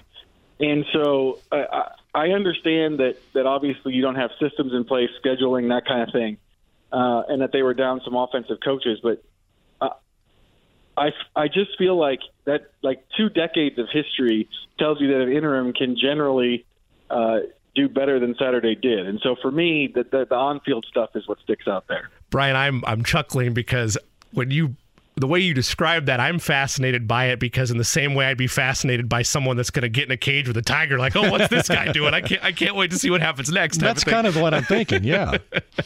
uh, Joel A. Erickson joining us via the Mower Shop and Fishers hotline, the mower shop dot com, for all your residential commercial mowers, as well as snowblowers, power equipment, tools, so much more. They have you covered at the Mower Shop and Fishers and the mower shop dot com. It's been a good mix of both offensive and defensive coordinators uh, over their interview process to this point, Joel. Uh, through the interviews that have been had to this point, Eric Bieniemy, Raheem Morris, to name a few, obviously Bubba Ventrone in-house. Uh, what has been your takeaways from those interviews so far? And does this, in your mind, need to be an offensive-focused mind at the top job on West fifty-sixth? Uh, I, I don't think it necessarily has to be an offensive-focused mind. Um, you know, I, I, and I know, I know that most of the coaches left in the playoffs now are offensive-minded. Uh, backgrounds or offense, or they have offensive histories. But I think, I think it's obviously possible to have a defensive-minded or otherwise-minded head coach and be successful. Um, you know, the the Ravens are out now. John Harbaugh came from special teams. He's a very good coach, sixty percent winning percentage over his over his career, has a Super Bowl. Uh, Sean McDermott, Sean McDermott might be the best Uh, example of the fact that a defensive coach can help a young quarterback if he brings the right people in around him on staff. Because obviously McDermott's a defensive coordinator with the Panthers. He gets hired in Buffalo. He doesn't really have any quarterback chops. I think that one of the things with Carolina and the teams that he was a part of in Carolina was sort of that they, they could never get Cam Newton beyond uh, to get beyond what Cam Newton always was, you know? And, you know, that, so you, you, in theory, you would talk down on the idea of when, when they get hired of Sean McDermott developing a quarterback. But his quarterback is Josh Allen, who everybody thought coming out was going to be terrible because he was too raw and wasn't accurate, and instead has developed into one of the two best quarterbacks in the league. Um, now, obviously, Brian Daboll has a big part in that. Like, the guys that he's hired in the offensive staff are a big part in that. But it shows that it's possible. It shows that it's possible to get those guys in there and, and hire staff members who can develop the quarterback and can focus on the quarterback while the, the head coach handles head coaching duties. The um, I lost my train of thought. I'm sitting over here with a great question, and I and I lost my train of thought. It happens to the best of us. Oh no, draft. Let's let's talk draft. Do you think the Colts will stay at number four, or do you think they're going to try to move up? That's a good question. I, based on past history, my my general reaction would be that the Colts are going to stay put. Now, isn't that dangerous, though? Yes, and that's that's where I was going to go next. Like, so I asked Ballard point blank during his press conference, if you thought a guy was the right guy, would you move heaven and earth? Would you go up to number one to get him? He unequivocally said yes. And I think that given where they have this pick, how rare it is generally for this franchise to have this high pick. Now, who knows what's going to happen going forward, but how rare it's been for this, this franchise to have this high pick, you have to capitalize on it. And whoever you come out, whoever comes out on top of your draft board, I, I don't want, I would, I personally wouldn't want any chance of losing them. I just wouldn't. You, you, you, you even if it's, even if it's not what everybody says, even if you decide to say that, you know, C J Stroud is better than Bryce Young and he's your guy, and everyone is saying Bryce Young's going to be the number one pick, I just wouldn't be able to count on that because there's three picks in front of you that can be moved. People can move up into them. Someone can make a different thing, can decide the same thing you did. Uh, if I think a guy, if I think a guy is the guy, I do whatever it takes to make sure that I get him. I don't want him going anywhere else. Uh, I want him in my building, regardless of what it takes. Because here's the thing. If you get it right, no one cares what you gave up. No one cares. Like the Chiefs and the Bills moved up to get their guys. Nobody cares or even sort of remembers what they gave up to get him because they ended up getting the right guy. So it's it's about getting the right guy. And I, unless they're all graded similarly and you feel like they all have the same shot, which seems to me to be that would be a remarkable occurrence, uh, I'd be trying to move up to get the guy I wanted. How much do you think the opinions of these quarterbacks will change when we get to the combine? Because we always see, you know, the draft order, you know, all these uh, Mel Kuypers of the world, that always changes after the combine. How much do you think that might that might happen with these quarterbacks? I, I think that the, the, the there generally tends to be some some moving over the course of the process. Like I think about, you know, Zach Wilson somehow ending up at number two when it, going into it, it was always. Going into that college football season, it was always supposed to be Trevor and Justin, Trevor and Justin, Trevor and Justin, and then Fields dropping to eleven. So I think there'll be some movement. Um, predicting how that is and what, what's going to happen with it is, is kind of hard because some of it just depends on, like I could see Anthony Richardson making a big move up in sort of the Trey Lance way where you're just, you just love the tools so much that you're interested in, in what he can do from that standpoint. I could see Uh, Will Levis and his throwing of the ball, his ability to throw the ball and make all the throws, sort of moving him up in kind of the, the, the Wilson way. Because, you know, there was that pro day where Wilson was running left and threw a bomb down the field, and um, everyone was talking about that. So I think that there's a possibility um, that one of those guys could end up shuffling the draft order. Uh, trying to guess who it is is really hard. Joel, you have a piece up on the Indy Star right now entitled Why Jeff Saturday's C E O Style Approach Bucks the N F L's Head Coaching Trend. You've kind of referenced the fact that a lot of these successful head coaches of the last fifteen, twenty years, uh, Bruce Arians, Doug Peterson, Andy Reid, Bill Belichick, to name a few, have all had different innovative capabilities versus, you reference Mike Tomlin, John Harbaugh as, as the C E O types that are true leadership guys, but that you're able to build great systems around them. We all know this is a treacherous time in terms of the direction of the Colts franchise where they might be bringing in a young quarterback. Uh, is that concerning, having that style of coach that's going to emphasize so much on his coordinators and his staff while also trying to potentially build a quarterback of the future in this year's draft? I think it's I think it's I think it's partial I think it's twofold. I think it's partially I think it's partially the quarterback thing, but more the the, the thing that sticks out to me is more that Uh, a quarterback who has an expertise in one side of X's and O's or the other, whether or not they're co- actually coordinating the offense and calling the plays or coordinating the defense and calling the plays, then has the ability to stretch his coordinators and test them and get them to move their schemes in a different way. They can have a meeting and say, hey, this is what I'm seeing in the defense. Can we do more of this so that offenses can attack you in this way? Uh, or, or vice versa. Same thing going going the other way on the other side of the ball. I, I think that that's, I think that's part of the reason that you have, well, well, I mean, one of the other things is you heard Jeff Saturday all through the, his time there basically say, well, we're down three coaches on the offensive side of the ball. Well, technically he replaced one of those coaches. Right. He replaced Frank Reich and couldn't do the same things that Frank Reich was, had, had would be able to do in terms of building an offensive scheme, um, you know, transforming an off- offensive scheme, fitting the players who was in there. It's that when you have a coach who's cap- a head coach who's capable of doing that, who's willing to do that X's and O's stuff, it adds more manpower to the room. Doesn't mean he has to be the play caller. Doesn't mean he has to be the coordinator. But it helps to have a coach who can test and stretch and add something uh, when you're looking for answers. In your opinion, is there a leader in the clubhouse as far as the uh, coaching search is concerned?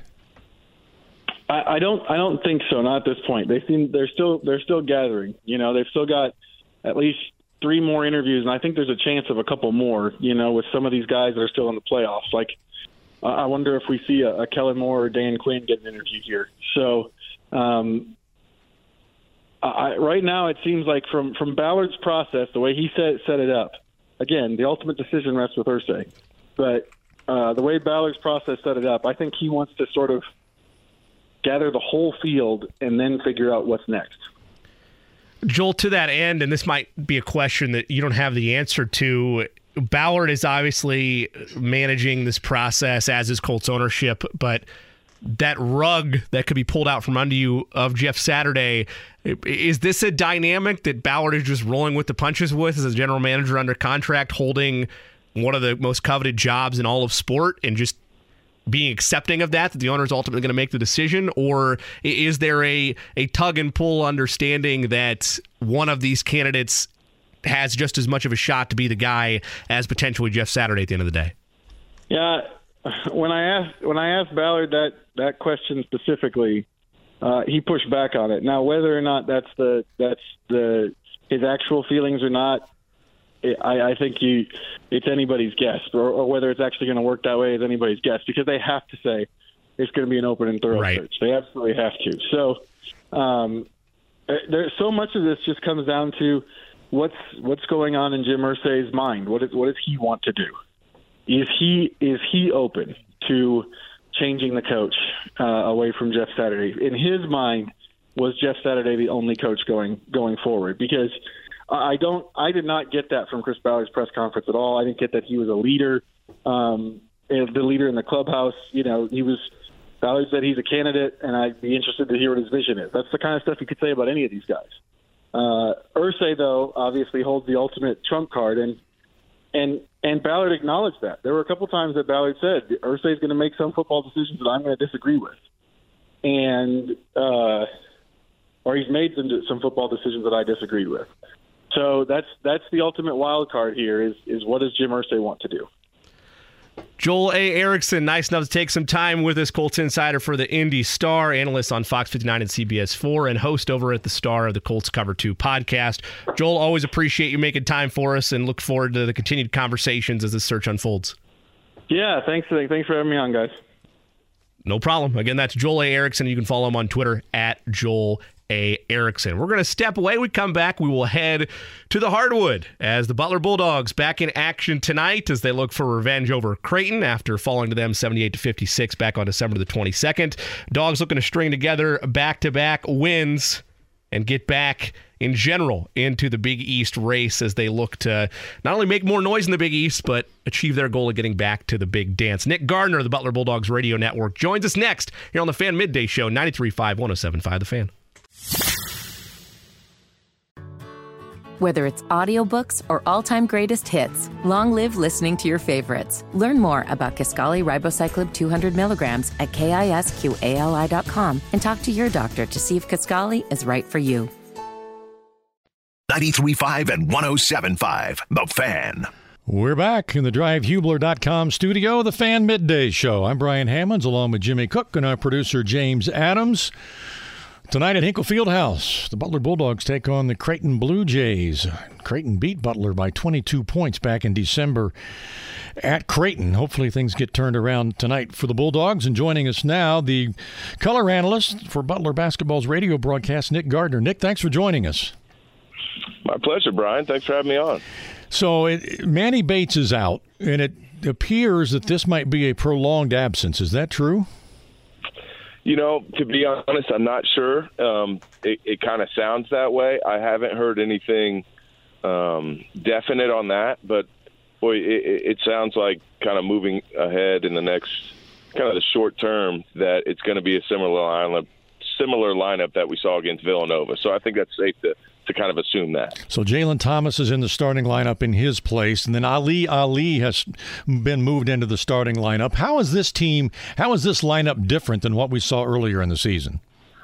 Yeah, it is. Um, I think it's a lot different. I think I think matchup-wise, number one, you, you add some more size on the wing when you add Ali Ali in there, uh, just, just to help out with rebound. Rebounding was an issue, you know, when the Big when Big East play started, going back to that first matchup out in Omaha. Um, You get some more shooting. Ali Ali's a guy who's has scored, you know, at a high rate, was a top fifteen scorer in the M A C, can extend the floor, can create his own shot. He's kind of a unique skill set when you look at his size on the wing. he's more of kind of a wing forward than than a guy who can can kind of run the show. He's not he's not a guy that wants to have that, the ball in his hands a ton. He's going to catch and shoot more often. Jalen Thomas is a little different. He, he's he's certainly got the size and shot blocking ability, but I think folks have seen with his game is more of a, a face-up game, a guy who can hurt you in the mid-range and can really go get rebounds out of his area. And so he's been a guy who's had a nose for the ball throughout and, and has brought some energy and a little more activity to that center spot. Nick, it's Jimmy. I remember during the Big East tournament last year, a lot of my family and our Butler ties, you know, seeing Simas Lukošius ball out against Bill, or against Xavier, I beg your pardon, uh, during that win, the Big East tournament. You know, it, it made me think, all right, here's a budding freshman. He has experience across the pond. He's going to be a, a massive part of, of Bulldog success moving forward as he continues to grow. Uh, how important has his role been on this team? I know they're six and oh in his career when he's, uh, I can't remember if it's north of twenty. It was in the, the game notes tonight, but when he's in that range, six and oh with the Bulldogs, has a career-high twenty-eight points. Uh, when he leads the team in scoring is what it is. They're six and oh in those games. How has sophomore development been for Lukošius this year, and how critical was he in that win over Villanova? Well, he was, kind of start with with the ending there, Jimmy. He was fantastic, obviously. I think his ability, what makes him so unique is uh, he's got an unbelievable feel for the game. He talks about his experience. You know, he's been playing against pros for a while, and he, he's got a bigger frame too. So he uses that to his advantage, and he can get guys. He can get going downhill. He can get guys on his hip, and then you know he's going to make kind of the right play, whether that's you know a kick out, whether that's a guy cutting, or whether it's him finishing at the rim. Uh, he he's shown the ability to be able to do all of that and do that at a high level, and so I think you see the success of the team come because of the fact that he can make those plays for others too. So when he gets going, uh, you know, you, you got to defend all areas. And if if there's an opening for him to make something happen, uh, he's going to take advantage of it. I think the progression, what you've seen is, now it, he made shots the other night. In Big East play, it slipped a little bit, but his three-point shooting has been much, much more consistent this season. And because of that, that's opened some things up and kept his versatility at the forefront with his offensive game. I think much like this team, you look at the consistency, though. Can you bring it night in and night out and, and be consistent with that production? Because, to your point, Jimmy, when, when you see that type of production from Simas, it tends to uh, be a good night for the Bulldogs. So his importance, it kind of shows with those numbers and the wins that come with it. Um, he's got to try to be more consistent, much like the whole team does. But he's certainly a guy that oftentimes, because of his versatility, Um, he's a huge threat, and I think with the added look, he was playing out of position a lot early. Um, he had to play kind of the four spot almost, and and had to kind of shuffle around. So that versatility didn't allow him to maybe get settled in. And I think with with Ali, with Thomas, with some of those guys coming back, it's going to allow him to stay more towards his natural wing position. And I think you're going to see hopefully that production Um, stay more consistent and stay at the high level that he was against Villanova. He was fantastic on Friday. Yeah, we're talking with Nick Gardner, the color analyst for Butler basketball on radio. Nick, with all the injuries that Thad Matta has had to deal with this year, I mean, you talk about Jalen Thomas and Ali Ali. They pretty much missed the first half of the season. They're just now getting back, and now Manny Bates is out for who knows how long. Is this team still trying to find their identity, trying to find the right combinations? Yeah, I think absolutely, Brian. It's uh, you know those they're they're going through some of the bumps and bruises that you want to do, you know, in early November, um, before you or, or early December, before you get to Big East play. I mean, really, some of the most meaningful minutes, uh, really the the the the game that those guys were integrated into the lineup was UConn, right? So you're starting off against at the time what was a top five team, and having to feel things out and, and try to define roles and substitution patterns and, and all the different things that come with adding new guys to the lineup. You're trying to do that on the fly against really high-level competition. So I think that's that that's part of the reason why you've seen some of the inconsistency from game to game. I mean, if you looked at, you know, the two games out east and then watched the Villanova game, it looked like, you know, two different teams. And I think, look, some of that is coming home. Some of that is taking your bumps on the road, but a lot of that is just the, the reps and the added time that you've had with those lineups and kind of figuring out what is the pecking order, what are what is my role um, to add to the formula of our team's success. There's no doubt they're figuring that out, and it's good. That's why it was so good to see them figure some of that out in what was a fantastic atmosphere and a big win on Friday night at Hinkle. Nick, to Brian's point, the first time that the Bulldogs met Creighton this year, obviously a seventy-eight to fifty-six loss. They were still dealing with injuries and getting their lineup in order as well as they could while waiting for reinforcements to come along. Uh, since that ball game, Bulldogs are three and three respectively, but have sprung together some wins like we talked about when we last spoke in December in Big East play, Georgetown, DePaul, Villanova most recently. Manny Bates is now out, as Brian alluded to earlier. Where is this Butler team different than that December twenty-second meeting against Creighton? Well, it's a good question. I think, number one, um, some of those roles, back to Brian's last question, those some of those roles are a little bit more defined than they were. Sure. Um, and, and you did so in a win. So I think that that's a little bit more solidified. You've got guys kind of in their more natural positions. I think especially tonight, um, like a guy like J- Jalen Thomas, he, he knows he's going to have to go, right? He's going to have to play the bulk of the minutes to defend Kalkbrenner. In some ways, he may be a little bit of a better matchup for Kalkbrenner just because of the way the Blue Jays utilize him. Um, you know, Kalkbrenner's gotten better with his back to the basket. He, he certainly can catch it and score off the block. But a lot of his points and opportunities come with, with running the floor, with rim runs. They come with middle pick and roll action where they can throw some lobs. And, and, and Jalen is more of a face the basket type of guy who can use his feet a little bit. Maybe that could be advantageous for the Dogs. I think ball screen defense is going to be huge. And so I think those roles are defined a lot more. Um, but in many ways, the Dogs are still looking to, to kind of solidify some of those things. So they're just a little farther along in the process. But but that team Friday night, if they come out with that same type of energy, that t- same type of intensity uh, on the defensive end and the ball moves like it did, I think you're going to see a much improved team and, and hopefully much of what you saw on Friday night. But a lot of it has been so inconsistent, Jimmy, game to game. It's hard to say how much different they are a month away just because right. of how turbulent it has been kind of in between there. To this point, there's been a big difference between Butler and the top teams in the conference. I mean, their average loss, their five losses has been by an average of twenty-three points.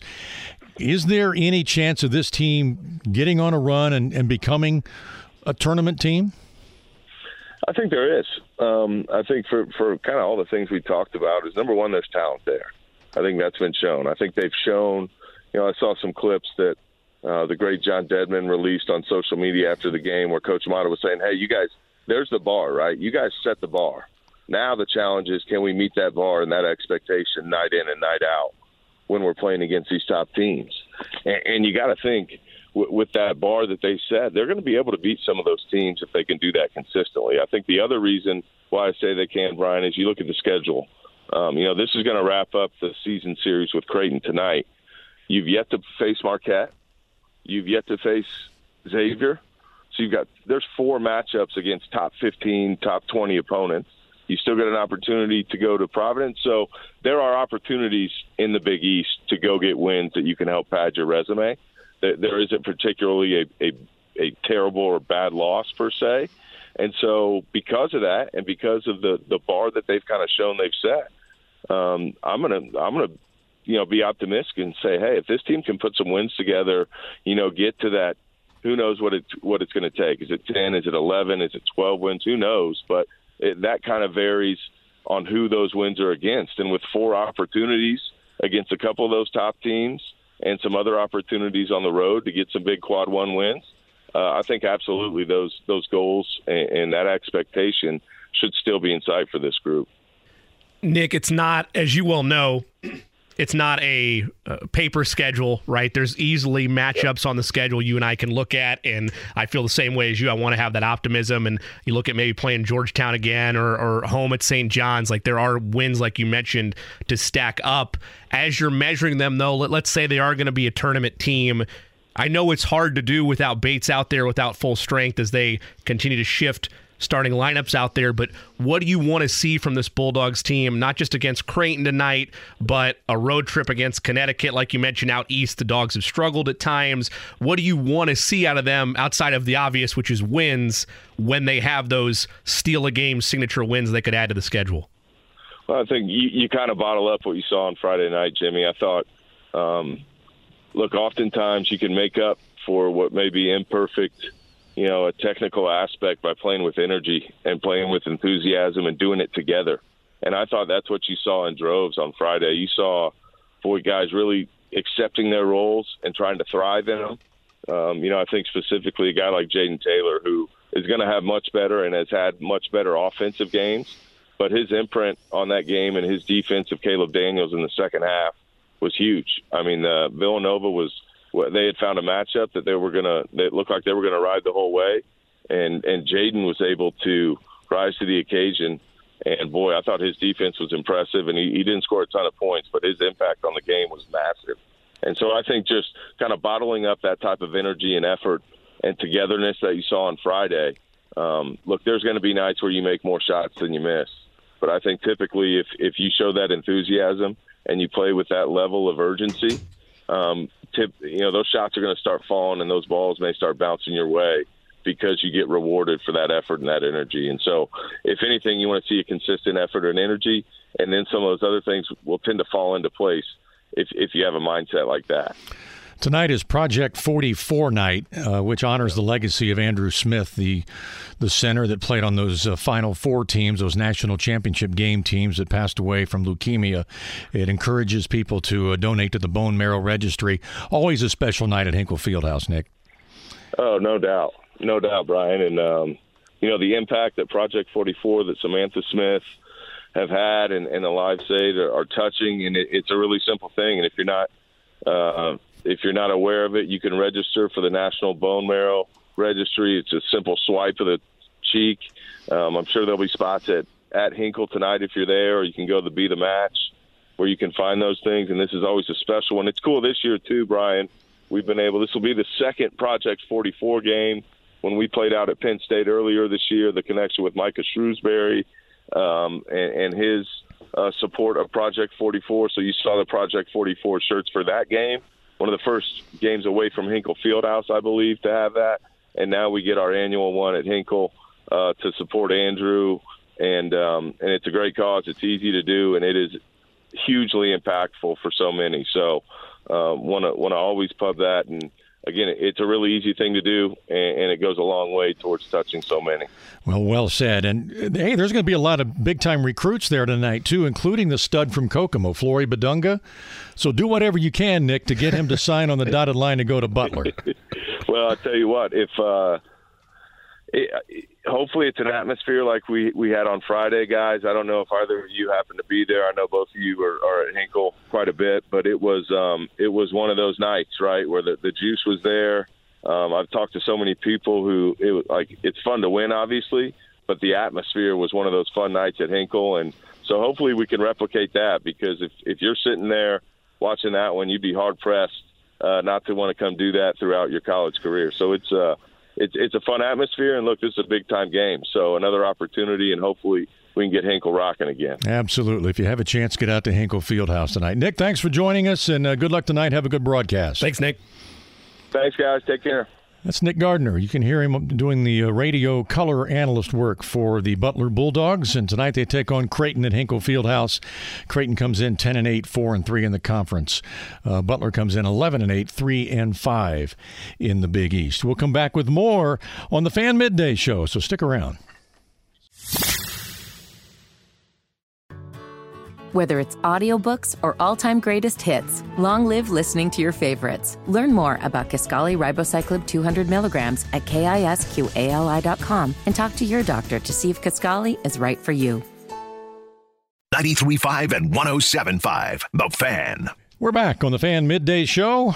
Brian Hammonds, Jimmy Cook, and our producer James Adams. If you want to join our conversation, give us a call, three one seven, two three nine, one oh seven oh. We have a couple of callers on the line. Let's start with Luke. What do you want to talk about, bud? Hey, how's it going, Brian? Big fan. Love hearing your voice on the radio. Thank you. Yeah, I just wanted to uh, you know, go back to the Colts head coaching search, you know.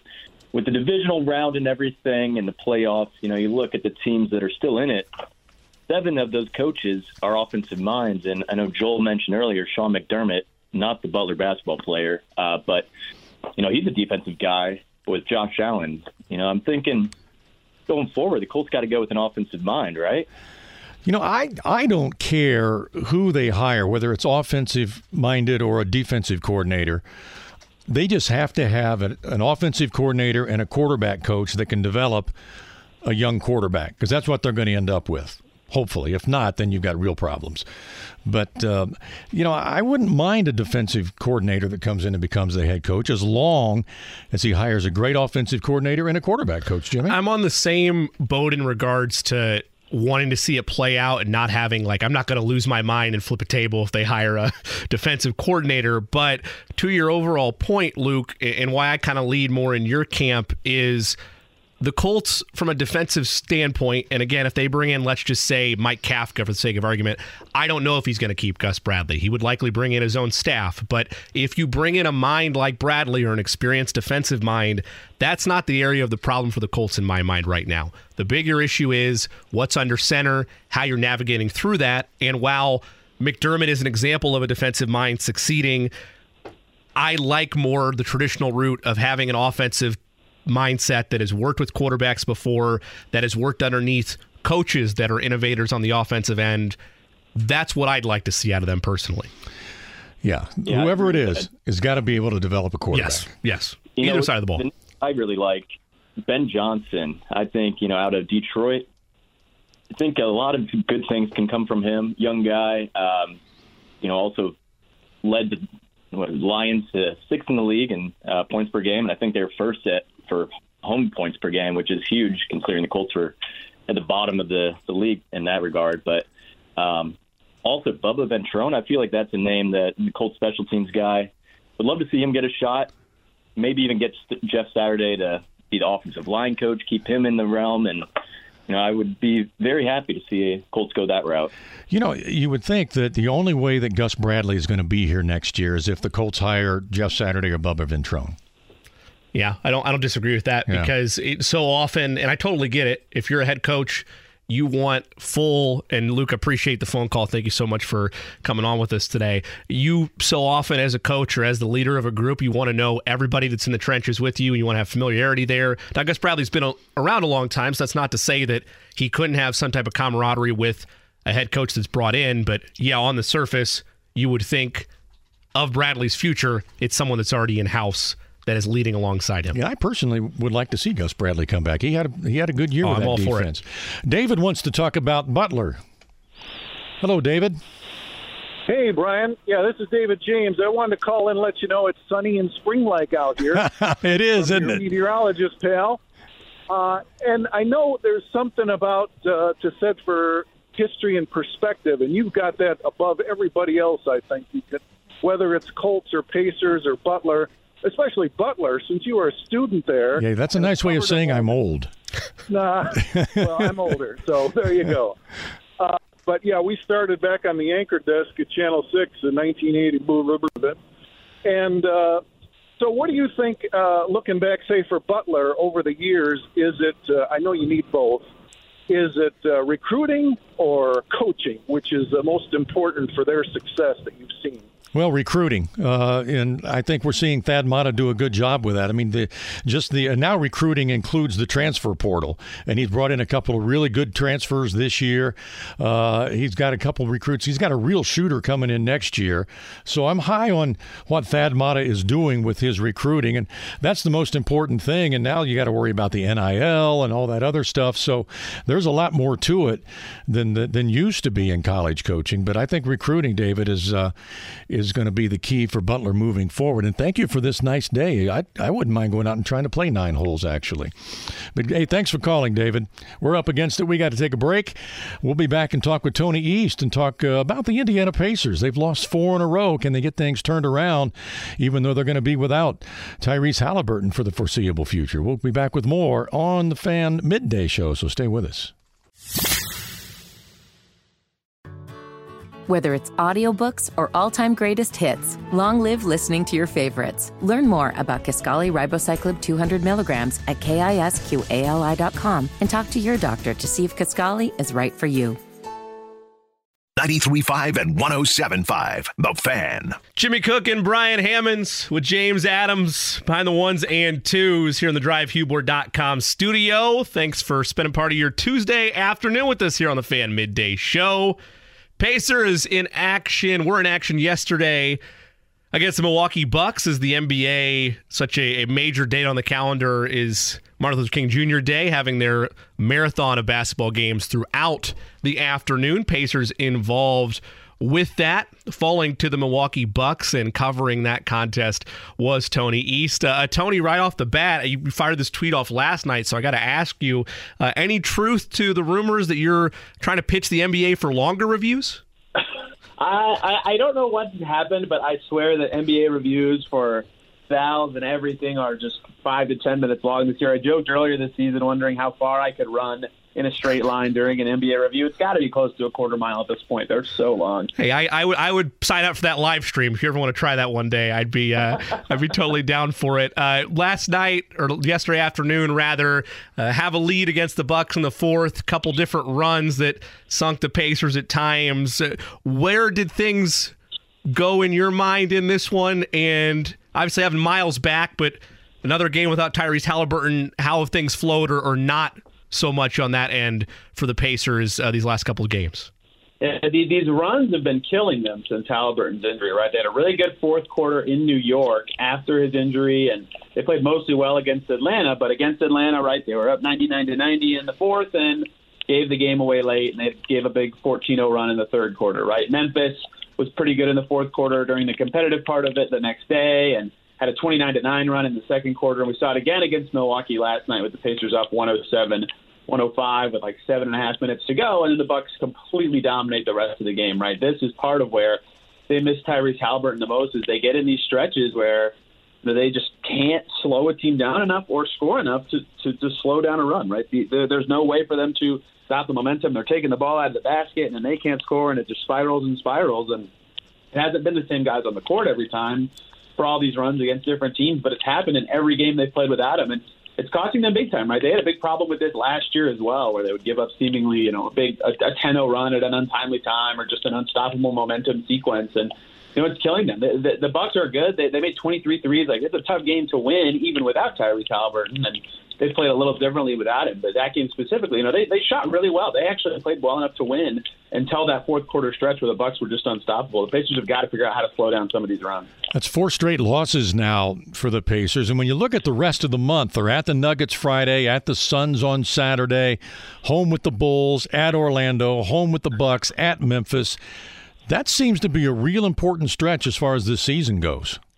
It does, yeah. They lost Halliburton at a tough time in terms of opponent quality and timing. You know, they've got some back-to-backs in there as well. Uh, when they come home for when they have their easiest game, Orlando, I think it's a back-to-back right after they play Chicago, right? So right. their their schedule is really tough. They've got a road trip mixed in, and they don't have their best player for the whole stretch. Like, in a season where things were looking good, right? They reached the halfway point with twenty-three wins, and there were all these questions about do they need to change their direction pretty soon? All of a sudden, it's well, hold on.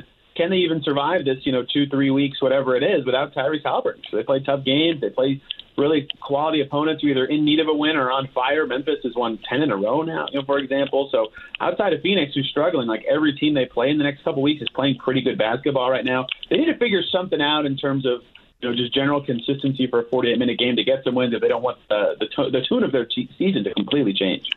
You know, I was talking to some people inside the inside the organization, and they want to keep Miles. They want to keep Buddy Hield. What is your sense on what they might do, if anything, before the trade deadline?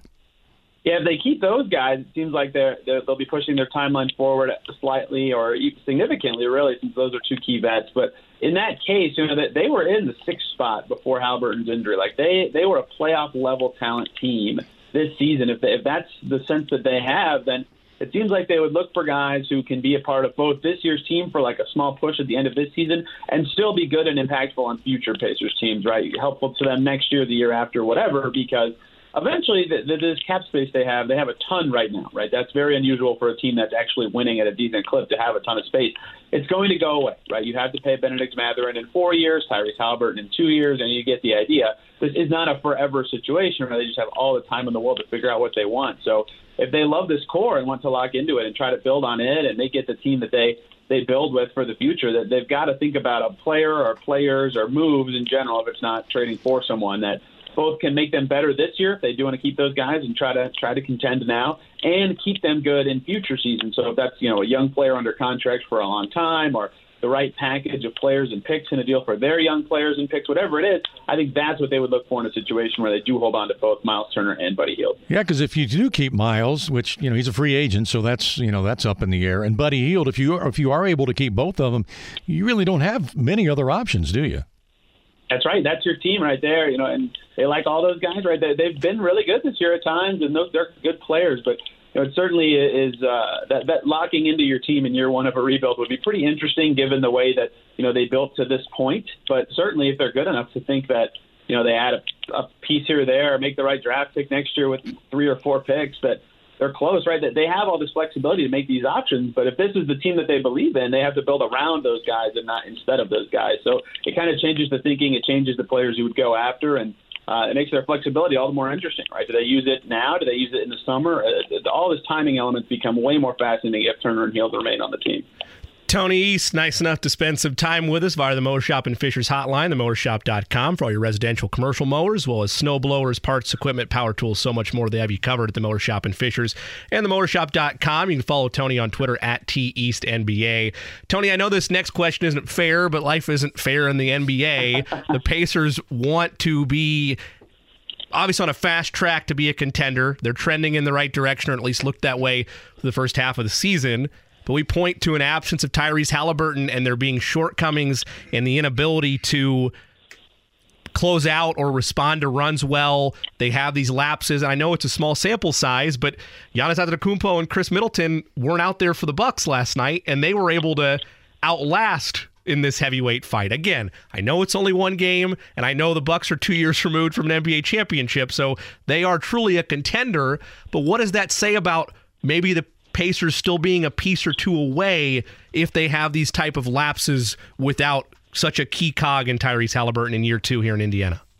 Yeah, even when Tyrese was playing, right? Like the, the, they lost that game to the Knicks, not this week, but in, you know, right before Christmas when they fell to fifteen and sixteen, and you know they had an ugly clutch performance that day, and only I think they scored one hundred eight points, right? Like, yeah, they were on fire for a little bit there with some great clutch play before Halliburton's injury, but they were still like, you know, hardly over a five hundred team. I mean, they were like a fifty-five percent win percentage team. It's not like they were, you know, so awesome or close. That's why, I, you know, them going for it this year has always been a little surprising to me in terms of them being like buyers necessarily, because it's not like they were so awesome before his injury. I mean, they were definitely good. You know, sixth in the East is not something to shrug at. Like, that's very impressive, especially considering where they were last season. They've done a great job building this team, but it's not like they were so far over five hundred that it should drastically change the way that they they build their squad. But that said, you know, the fact that they were just, you know, whatever you want to say, a five hundred team, a fifty-five percent win percentage team, you know, whatever tier you want to put them in in the East, you lose your best player, you're going to be much worse. And the, the problem with it is he, he makes everybody else better, right? Halliburton not only is good himself, he makes Buddy Hield a threatening shooter. He makes the, the lanes open for all these other guys to play really well. So losing him also makes their other guys worse, and that's where you feel like they would need another dude, right? Matherin is great, but he's a rookie. He's not necessarily good at creating for others yet. If they could get another piece on their team, it would not only be adding talent, it would be adding another player that lets their other players be as good as possible, even if they have other injuries on the team. So, yeah, they're clearly still something away, right? I think that was obvious even at full health, but especially in the stretch where they've lost four in a row for the first time this season and are missing their best player, uh, they clearly need something else on this team long term. We still have a month until this really becomes prevalent within the Pacers front office. I'm sure they're thinking about it right now, but Myles Turner returns last night. He drops thirty. Anytime he's out there, he's a difference maker for this team. But that looming ghost that you and I have joked about the last couple of months, Tony, is that you cannot afford to let him walk for nothing if extension talks break down. And obviously there's a gap of about three or four weeks between the trade deadline and when an extension can still be done. How much is the sweat starting to drip at all? And, and do you have any lean one way or the other of if an extension does not get for or get done between these two sides, that a trade would ultimately be imminent after that? Yeah, this stretch right now is pivotal for basically all of that stuff. You know, and it's, it, you know, if you're Turner, you understand that, you know, they just tried to sign DeAndre Ayton this summer, right? Like, is that contract your starting point for you in negotiations? And if you're the Pacers, do you say, well, we don't want to give you that much. You know, there's all sorts of factors at play that make it hard to immediately come to an extension agreement, even though the Pacers have this unique cap situation that allows them to extend him in a way that no other team in the N B A possibly could. There's a lot to consider for Turner and for the Pacers in terms of where they start, where they go with negotiations. That's why I think that the initial offers from both sides would be laughed at by the other party. That said, though, right, like if the Pacers are, you know, whatever, twenty-five and twenty-eight at the start of February, for example, do they really want to be, you know, rushing into this core? Maybe they do, right? Maybe they, that, and that's fine. But then they have a month to figure it out with Turner, and that's really risky, right? Like before the trade deadline, the Pacers have some control of the situation. As soon as February tenth comes, if Miles Turner's on the team, they have absolute zero control, right? He has all the control. He's the only one that can sign anything and and, and you know d- decide his long-term future with this team or any other team. So you know they have to be proactive in this time before February ninth. Like yes, March first is the deadline for a renegotiation and extension, but truly, they have to think of February ninth as a different deadline because that's when they lose power. So how they play in the interim and make decisions is really going to matter, I think, in this situation. Like if they start to win some games again, maybe they think, okay, we really want to lock into what we have. If they start to lose some more, then maybe they're more willing to negotiate with other teams. But I think it's all going to I think it's all going to come to head in the next couple of weeks more so than that March first deadline, just because the Pacers lose control at that point. I don't think the Pacers want to sign Miles Turner to a max contract. But do you think there's somebody out there that might?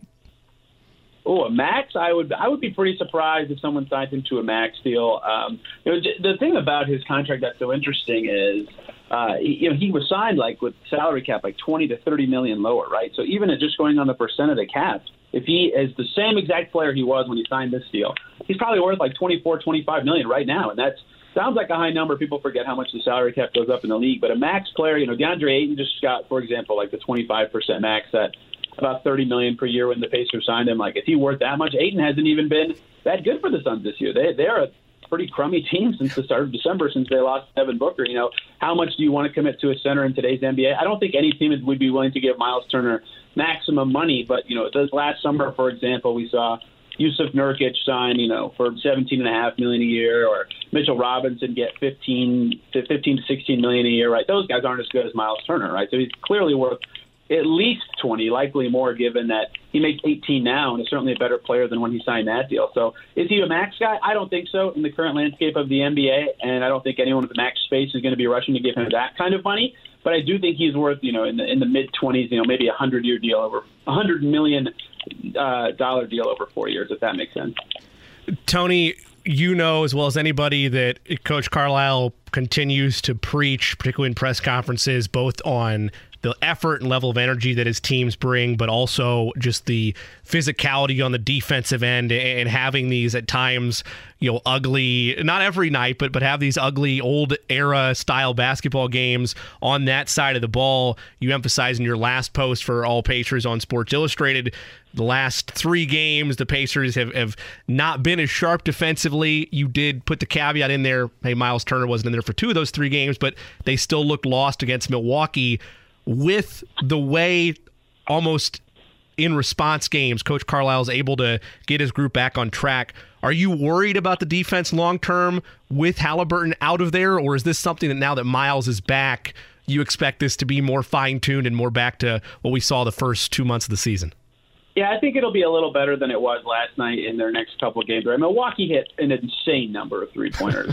Last twenty-three is just a, like, that's the Pacers franchise record, right? Milwaukee just ho-hum chucked them up and made them in that game. You know, they they were really good shooting the ball. That said, the Pacers definitely had some breakdowns, and Halliburton himself is, is not necessarily the best defender right, right. now. Like, I don't even he would admit that, but you know, he, he at least when he's in there, their offense is so much better that the other team is taking the ball out of the basket and has to play in the half court more. Like that helps your defense somewhat, even if the personnel isn't awesome. Whereas now without him, their offense isn't as good, so there's more transition, fast break, and Matherin's been the guy replacing him in the starting five. And, you know, he's a nosy defender. He certainly plays with a lot of force. But, again, rookies typically struggle on the defensive end. So I, I think that personnel-wise, they'll they'll they'll be a little bit worse defensively just in tune or, excuse me, um, in turn of what they lost with the Halliburton injury. But I think, you know, they, they didn't play, like, awful defense last night. The Bucks hit some crazy shots, especially in that second half. Drew Holiday, Bobby Portis, Jordan Nwora were just it felt like every three that took went in, even though only half of them actually did. So I'd imagine against, you know, worse shooting teams or lesser offensive teams, O K C, Phoenix right now isn't playing very well, won't shoot that well. I think their defense will look better as as time progresses without Haliburton, but certainly in the in the couple of games they've played recently, it has not looked good. It's something they really need to clean up if they want to get some wins again. All right, put your general manager's hat on. What would you add to this team to improve it?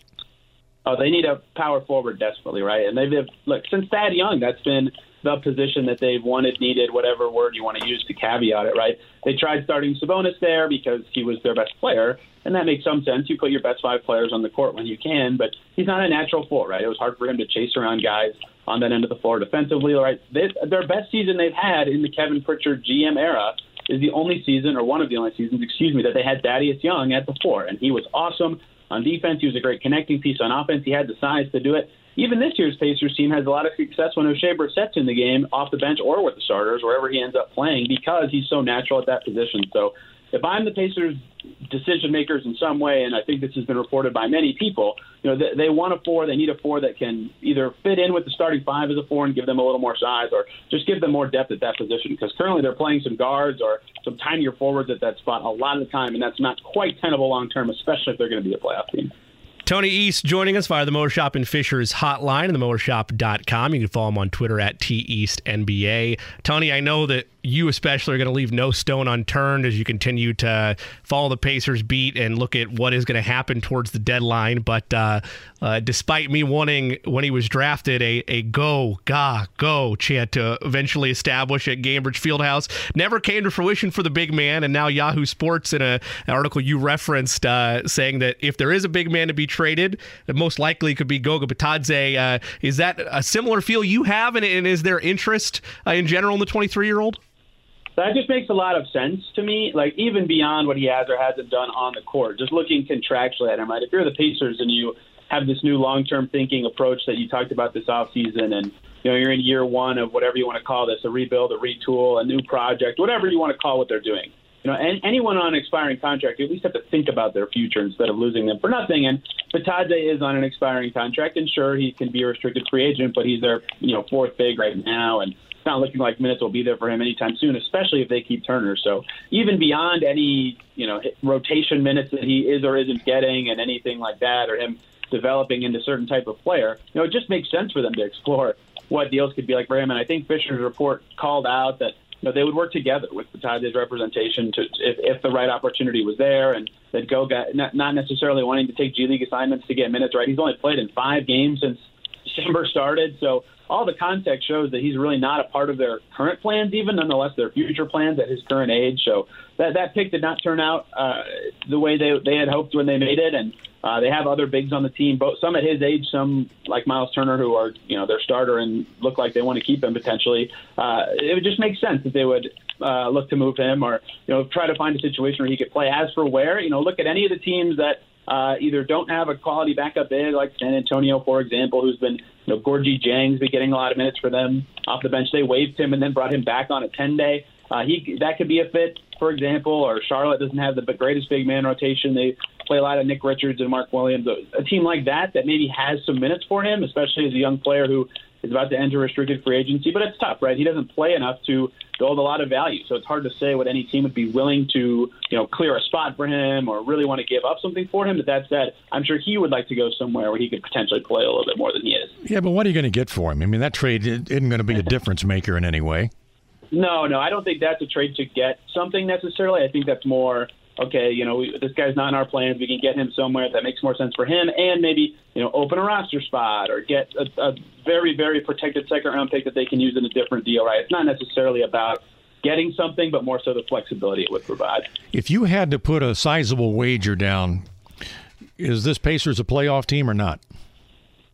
Man, it's tough. I mean, I don't think they're one of the best six teams in the East. You know, the sixth best team is the Knicks, who have already beaten them twice this year, and uh, they're close, I think. You know, at their best, they've beaten some very good teams, right? Boston, New Orleans already this season, um, and Cleveland. You know, they've beaten some good teams. They they looked the part, but when the game would slow down in the postseason, and you know, as time goes on, and some of these rookie wall moments maybe happen with some of their younger guys, I think they're probably just outside that mix right now. I think they're probably closer to the seven, eight, nine range in the East, and that puts you in the play-in, which means you're, you know, a coin flip or so from the playoffs. But I'd say right now they're just outside of that top eight in the Eastern Conference. Tony, Brian asked you this earlier, but you look at the importance of these next couple of games, not just this road trip, but just in general when you have matchups against the Bulls, the Bucks again, the Suns, the Nuggets in this stretch as well. For where this team is at and the balancing act of trying to be a playoff team and potentially going the other way, these offensive strugg- struggles with Tyrese Halliburton have been evident, but McConnell had a great game last night, a career high for him, I believe, uh, by halftime, and then Miles Turner drops thirty. Who do you need to step up on offense as these tough road trips and then the rest of this meat and potatoes of the January schedule unfold to keep yourself afloat in the playoff race? Yeah, my answer is Andrew Nembhard, definitely, right? The guy who is directly replacing your star at the starting point guard spot. And look, he... He not only is playing bigger minutes, but he's playing a totally different role for the Pacers right now, right? Like, he was playing off the ball all the time. And, you know, if you look at his stats, like, he shoots the ball really well when he plays with Tyrese Halliburton. Makes, like, sixty percent of his twos and forty percent of his threes. And those numbers drop significantly when he plays without Tyrese Halliburton, right? And so he has had to change the way he's played, not only just his role, right, but the way he gets shots, the openness of those shots, and he has not been hitting them. His decision-making, especially with his shooting, has not been very crisp these couple of games. I think he went two for sixteen against Atlanta last week and has gone two for nine and three for nine in the two games since. His passing is still really good. Like, when he gets in the paint or when he sees an open teammate or reads the play, he is pretty good, especially for a rookie at getting the ball to to the right person at the right time and all that sort of stuff you need a point guard to do. But his scoring has not been there. His self-creation has not been there. And he could step up and just give them another on-the-ball threat that, you know, makes life a little easier for Mathurin and Turner and Heald on offense, as well as adding to his threat level when he's not just a passer, right? He's basically been just that for them these last couple of games. That would really help them. Ball handling is so important, especially for young teams that need organization. And, you know, if they have fifteen turnovers and can't quite get the self the self-creation they need from their point guard spot, they're not going to win many games without Tyrese Halliburton. I can't think of many second-round picks that end up being in a starting lineup. Can you? Like Nembhard? It's very rare. It's very rare. Yeah, he he has been such a good story for this team, right? And especially on defense. Like, usually rookies are really bad defenders in the N B A, quite frankly. And the fact that he can read the game and time his swipes with his hands and stay in front of guys and, you know, stick with the scouting report, and he's been awesome on that end of the floor. That is so rare. And, you know, finally, the praise has, has on a national level kind of reached, like, oh, wow, you know, he's really good that they got with this thirty-first pick in the draft. And yes, it's super rare that second-round picks even get minutes, you know, in their first season, nonetheless start. So he, he's been a revelation for this team. Tony, I know that Brian already made you put on the general manager hat, but if you're looking at where moves might happen, Buddy Hield was a name that early on, upon his arrival, it's like, okay, this is maybe a, a season or two at most, or season and a half or so, and then he's going to get dealt. If Turner is reaching an extension, or the belief is that there's an extension going to be made there, and you're at the point of Hield being thirty, you know in a couple of years you're going to have to make a decision on him. Where, if anywhere, outside of Batadze, are there legitimate assets for these Pacers to try to add another piece to still compete this year or get themselves younger or whatever avenue that Kevin Pritchard wants to take? If Hield and Turner are off the board, where's the direction at the deadline for this team?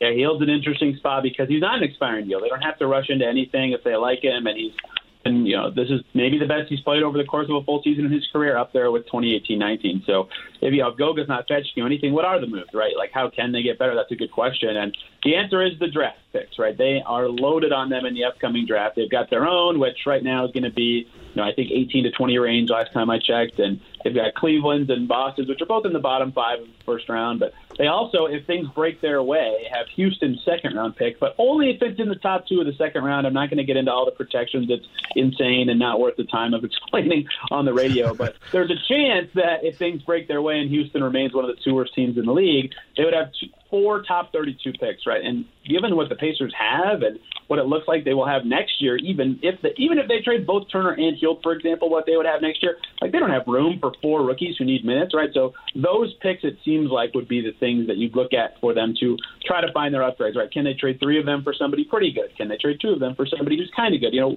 that sort of deal seems like the thing that would make the most sense for them, given what they have, what they need, and the fact that they, they, they can't bring in that many players next year. Maybe they end up dealing them for future picks at the time of the draft if they can't find the right deal, but it just doesn't make any sense for them to have that young of a team if they're trying to be better now, and especially if they keep Hield and Turner. So I would look for those to be something that you know, they, they would try to move if they look for upgrades. To clarify that point, are those picks and the kind of treasure chest of picks that they have, are those assets they are looking more towards moving up in June's draft or utilizing as bargaining chips the deadline? Yeah, I think it would depend on, right, the next couple of weeks, honestly. Sure. You know, if they, if they reach February fourth, whatever date they mark on the calendar as their decision date, I don't even know if that's a thing that they have, but you get the idea. You know, if they, if they figure out the timing and they say, okay, you know, we, we've lost too many games in this stretch without our best player. It's, you know, the Knicks are whatever, tw- five, six games ahead of us now. We can't get to the sixth seed.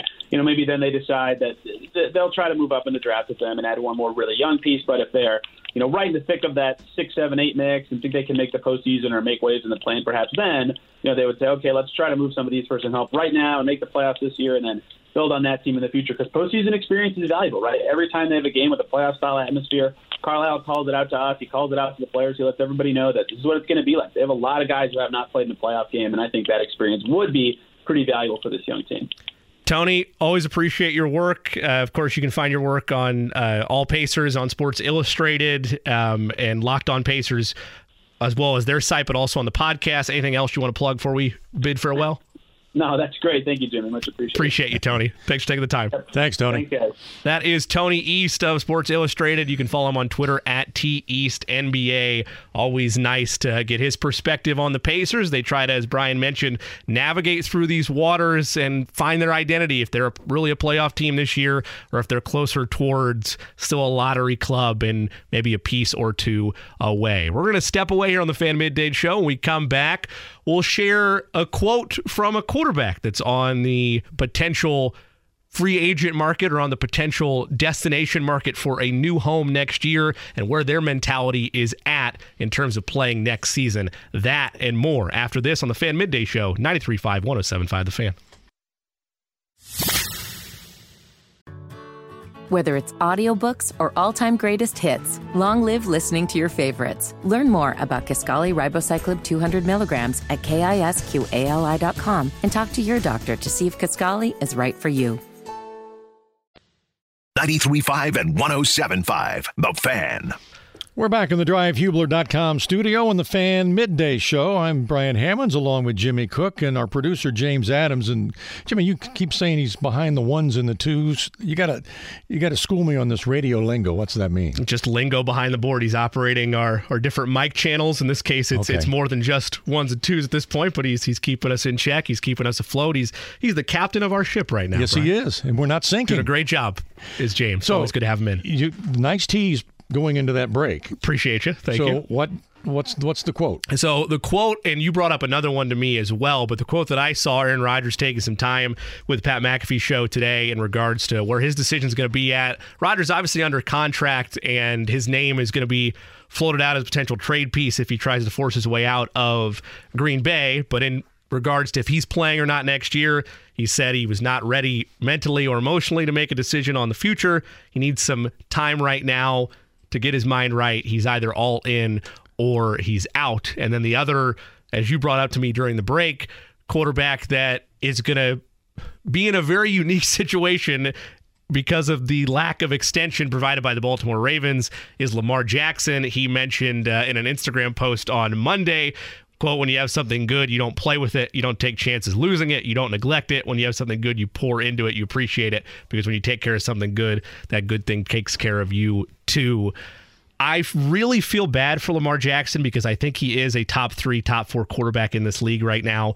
I would put, I'd probably put him at fourth. I'd probably put Mahomes, Allen, and Burrow ahead of him. But again, I'm willing to hear that argument any way you spin it. That being said, he's still at the top of his position.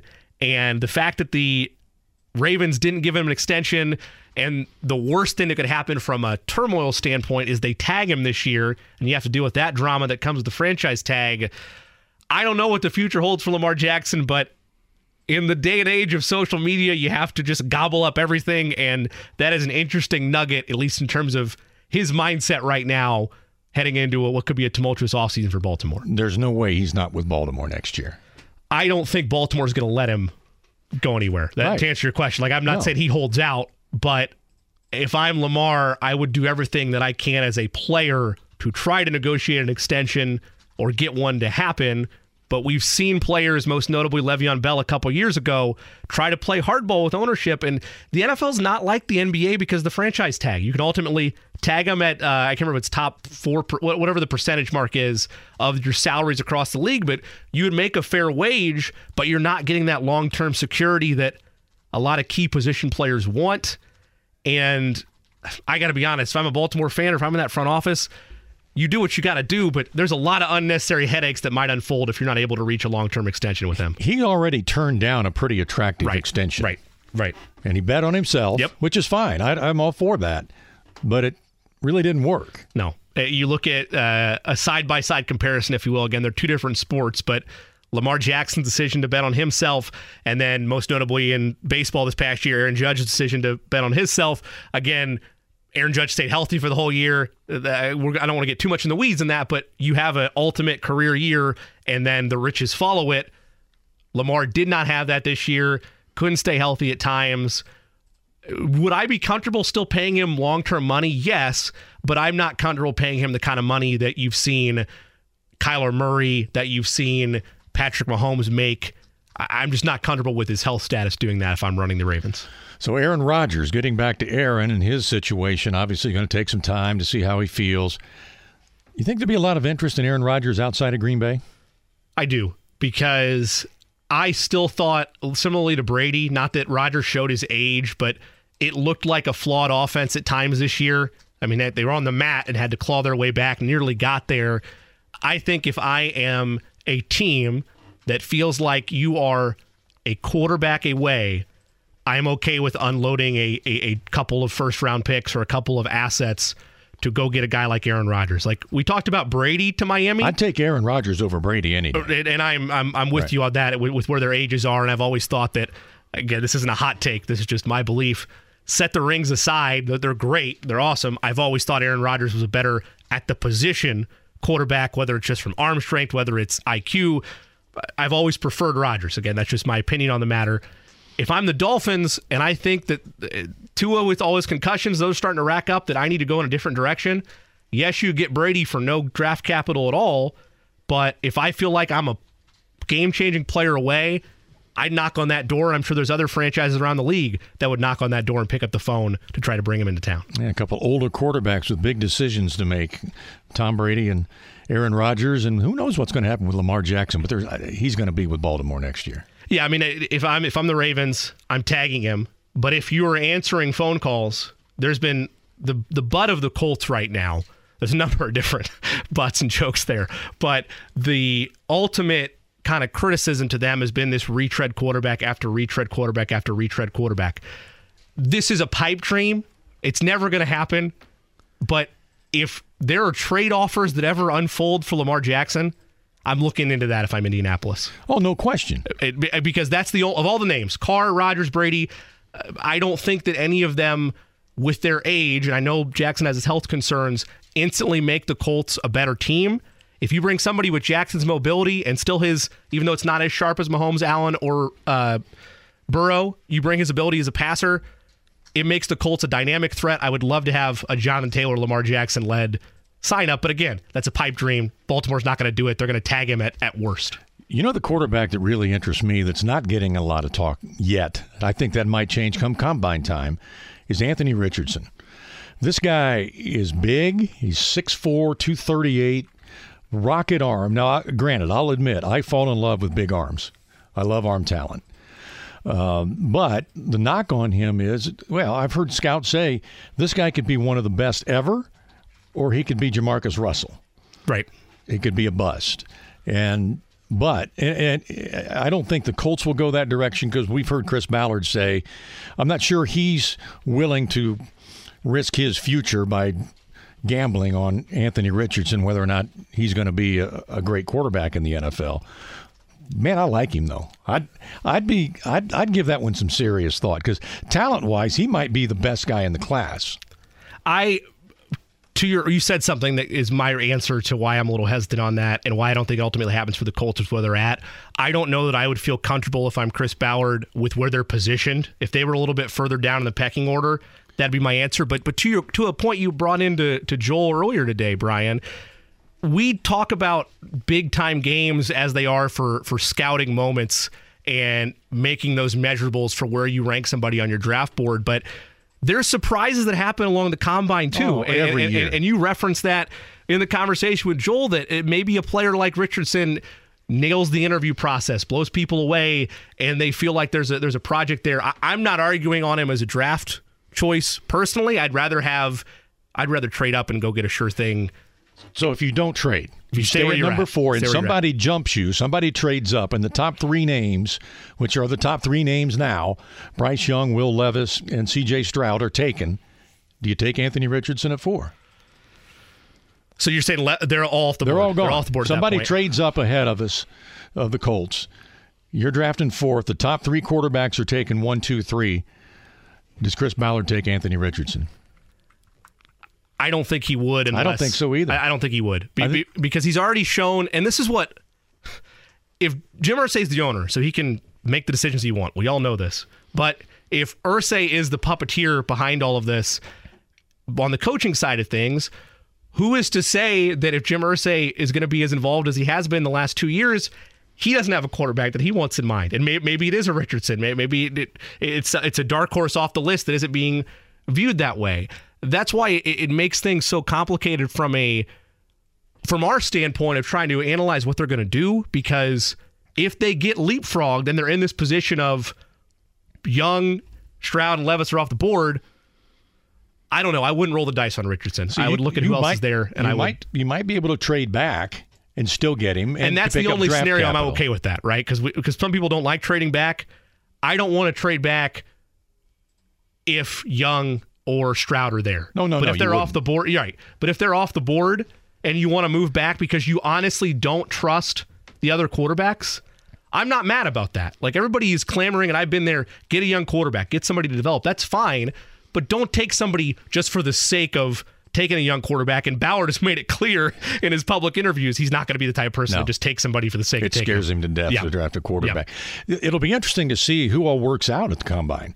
There's a very good chance that C J Stroud and Bryce Young, and maybe even Will Levis, don't even work out. They'll come in for the interviews and do that kind of stuff. Now, if I'm Levis and I've got a chance to move from the third-ranked quarterback to maybe number one or number two, I'd, I'd work out. Anthony Richardson certainly should work out to display his prodigious physical talents. Uh, but it'll be interesting to see who does work out at the Combine. That decision-making always fascinates me because, again, I can't put myself in those shoes, but if I try to imagine it, if I was at the level of... If I'm at the level of a guy that knows he's getting taken top three, regardless of what I do afterwards, I'm fine with keeping things to the closed shelf, Absolutely. Have your own pro day, and roll on with it. But if I'm somebody that is maybe fringe top five, or I'm a quarterback, I mean, not necessarily uh, just like Richardson, but I'm a quarterback that, that wants to be in that conversation, like like Tanner McKee, for instance, out of Stanford. Like, if I'm a guy that is right there in my mind, I'm going to go to the Combine. I'm going to go to those. I'm going to have my pro day, but I'm going to go to the Combine and put myself back on center stage to try to draw more second-guessing by scouts and end up at the destination I want to end up at. Anthony Richardson, I think, has the most to gain at the Combine, because right now he's clearly the fourth quarterback by a long shot. But he could move up. I mean, he really could move. I go back to the Jeff George throwing eighty yards off one knee and Jim Irsay falling in love going, that's my guy. Right. Right. You know, so I think he had to trade up to get the number one pick and got Jeff George, who still has the best arm I've ever seen on a quarterback. And, and, but, but to that concept of believing in your scout team, believing in a quarterback, that's what I want to see from this regime, if nothing else, at least on draft day. I know at the end of the day, this is a franchise and a fan base that is hungry to get back to winning ways. And we've stressed this on this show at times over the last couple of weeks that even if they get the right guy this year, there's no guarantee this is a, a one-year fix and they're right back into contention. This is likely a multi-year rebuild, but I just want, even if it's even if it's sold to me, I want confidence in that general manager spot. I want them to find their guy in this year's draft and stand by their decision. Because at the end of the day, you can be a general manager as long as you want. At some point, you're going to have a cornerstone moment of your career. Is this draft Chris Ballard's? It very well could be it if be. the chips fall. And, and if you're a Colts fan, yeah, it better be. Because if you don't get a quarterback, what do you have? You got nothing. You're going to bring Derek Carr in here and try to well, redo I'm, another reach? Like, I, I'm not down for that. And I I can't see another underperforming. Like, Carr had moments out in Las Vegas slash Oakland, but I, I'm not trying to have somebody's, unless it's a real proven talent, like we talk about somebody else electric as Lamar Jackson. Well, then you don't need to draft right, a quarterback. Right, exactly. exactly. Then you're focused on uh, on somebody on the offensive line or a wide receiver weapon. But I just, I don't see any other answer to this puzzle for the Colts than taking a quarterback in the draft. The only and start him immediately. We talked if you don't, about that what are a couple your weeks ago. If I you don't start him immediately, you got nobody right. to play behind. If you if you don't start him immediately, I think you're looking at a you're looking at a stopgap guy, and that's somebody that's not Derek on the team Carr. Right now. Carr could be that, and that's what I've thought too. But the money you would pay him, like I think that if someone tries to go get Derek Carr. It, He does have an out after this year. The cap hit, I think, is only twenty-four million dollars. So maybe not. Maybe that does work. But it'd be somebody like that. It would be somebody for one year. I think of the, I know Rodgers did it for a couple seasons, but Mahomes did it one year. Uh, Malik Willis, I know it's not a great example right now, but he's doing it in Tennessee. That's been the more modern approach, is let a guy sit for a year and then throw him out there. Or you can do like they did Peyton Manning and say, you know, go out and take your lumps. Baptism by fire, yeah. sink or swim. Go yep. lead the league in yep. interceptions yep. and then get better. Yep. Trevor Lawrence and Jacksonville, and that again, that panned out to this point. They're in the divisional round. So yeah, I'm.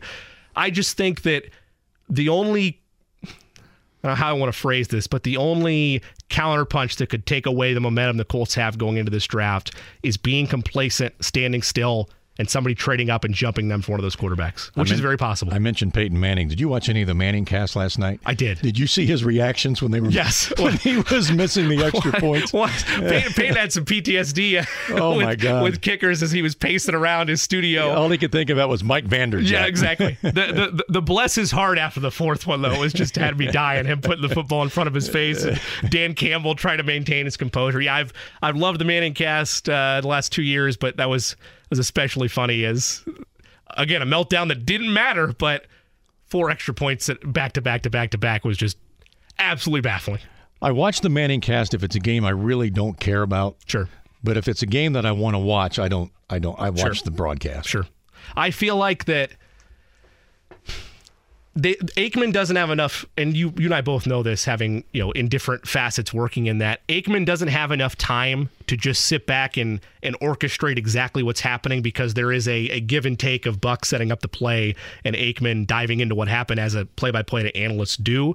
I kind of enjoy that back and forth, not just of Peyton and Eli, but just having what would be effectively two analysts breaking down what happens. And then the guest list does it for me sometimes too, Brian. Yeah, like right. they, like they had Deion Sanders last night. Like I'm, I, I'm all for that when they Omaha Productions sends out the tweet, and I'm like, oh, who's on tonight? Okay, I'll, I'll tune in. I think, and I've said this, Peyton, Peyton is one of the few athletes that could step in and do Jack, uh, Joe Buck's job. Sure, he could do play yes. by play. Yes. So if you put Peyton and Eli in the booth, I think that'd be real interesting. I, I, I agree. I mean, that'd be a lot of fun. It'd be something different, but. You know, I, and I like I like Buck. I, you know, a lot of people don't like Joe Buck. I do, uh, and I like Troy Aikman. But I think that'd be a pretty cool gamble to put those two in the booth. And and I think that ultimately, and, and as a as a play by play broadcaster that you know is is is still going through the grind myself, like that's always a little fearful, because the day they let the analysts do everything is the day that jobs aren't really there anymore. But I do like where it's at right now, in that blend of there are people that. I'm one of them that appreciate the Joe Buck and Troy Aikman tag team. That was a great acquisition by E S P N, but to also be able to maybe even take a quarter and you see a guest that you want to listen to with Peyton and Eli flip over. That whole mesh of getting different eyeballs on it has been a great job of Monday Night Football the last couple of years. And again, if it's a game I don't care about, I'll watch the Manning cast. But if it's the Colts or or a game like last night that I really want to watch, I watch the right. broadcast. Yeah. We need to take a break. You are listening to the Fan Midday Show from the drive hubler dot com studio. Brian Hammonds, Jimmy Cook, James Adams with you. We'll be back to wrap things up in a moment. ninety-three point five and one oh seven. Whether it's audiobooks or all-time greatest hits, long live listening to your favorites. Learn more about Kisqali Ribocyclib two hundred milligrams at kisqali dot com and talk to your doctor to see if Kisqali is right for you. and five, The Fan. You don't have any country music to bring us back, do you? I haven't heard any country in bumps coming in here. We're back on The Fan Midday Show, and as a longtime listener of the shows in this time slot, I'm a fan of this segment. The Jay Cooke Plays of the Day. What do you got? The Jay Cooke Plays of the Day. This is me, all right? I'm not a athlete. This is my way. This is how I win. Today's Plays of the Day, looking to rebound after going down with the ship. Wanted to back Tom Brady one last time last night. Did not pan out that way. So we start first in the world of college basketball. I agree with a lot of what Nick Gardner said today in regards to the Bulldogs, not just at home, but needing to continue their winning ways. Getting seven tonight against Creighton. I'm going to scoop the seven there for the Bulldogs. Also going to go in-state as well. Lay five on the Fighting Irish Notre Dame as they host Florida State. Closing things out in the N B A. Going to lay five and a half on the Brooklyn Nets as they are in San Antonio against the Spurs. As we mentioned, oh and two yesterday, oh and two on the week. Plays on Twitter at the Jay Cooke. Now that's where we differ in terms of other hosts of this show. I don't gamble much. I don't. I mean, yeah. I I do. I do. I've got all the apps, and I. But it's five dollars. I mean, I just I just don't. I'm not willing to to gamble the amount that would make it real interesting. Sure. And I am to start the season. I'm kind of that same way. I put a budget within my uh, sportsbook account, particularly at the start of the N F L season. Hopefully, let that build, and then particularly during the playoffs, I'm willing to take a little bit more risk. But the most I'd ever spend any game, fifty, maybe maybe one hundred ten at most. And that's only once we get to the playoffs. I like to let everything build first and then, then go from there. Now, my son, who is twenty-eight, loves to bet parlays, trying to hit it big. Oh, I... Put a little bit of money for to try to win a lot of yes. money. Well, that's a sucker bet, right? Well, that's what everybody says. And I still love a good parlay every now and again because it that low-risk, high-reward type deal, if you hit your first two or three, it's pretty exhilarating and can be a fun way to spend a Sunday watching whatever, college basketball or the N F L.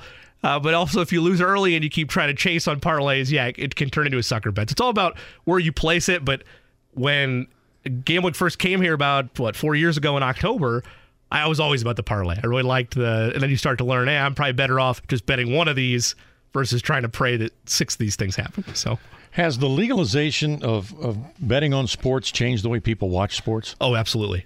I, I know people that, as simple as, and I understand you're probably walking a line between, oh man, do they have a problem? Or, or oh, they're, they're but, but all the people I'm referencing here bet responsibly. But I have a buddy that he likes baseball, but now he'll make it a really thrilling afternoon for baseball because he'll have seven different bets out there of like five or ten dollars an interval. But he has a model that he follows, and he it's it's drawn his interest back to some of your slower-paced sports. And then, like, I'm not saying that a big event like the World Cup doesn't matter, because it does, but I found myself even more intrigued at certain matches because I'd be betting for this guy to score or for uh, certain things that happen in the first ninety minutes. So, yeah, I, I think so, to an extent, in a very positive, well, I don't want to say positive from bet responsibly, all that fun stuff, you know, bet within your means, but it's clearly done well for the sports world because everybody keeps coming back. It, it's influenced more in these sports shows. Everybody has a segment in some regard like we do here. And, yeah, it absolutely has affected the consumerism of, of sport for sure. What's the weirdest sport you've ever bet on? Uh, it got weird during COVID. We bet on some some ping pong. It got it got it got weird to invent the plays of the day during COVID. Um, and in your wheelhouse, I love betting a top ten or top fifteen finish on the tour. It's oh no it, no, those you, are my favorite bets. Yeah, to make. Betting golf is not yep. is not that difficult. I had a buddy that used to go work with the Golf Channel. He would go into the equipment trailer mm-hmm. at the beginning of the week and find out who's hanging out in there. Because you could bet matchups, sure. so-and-so against so-and-so. Yep. And he would go see who was hanging out in the equipment trailer because they're searching.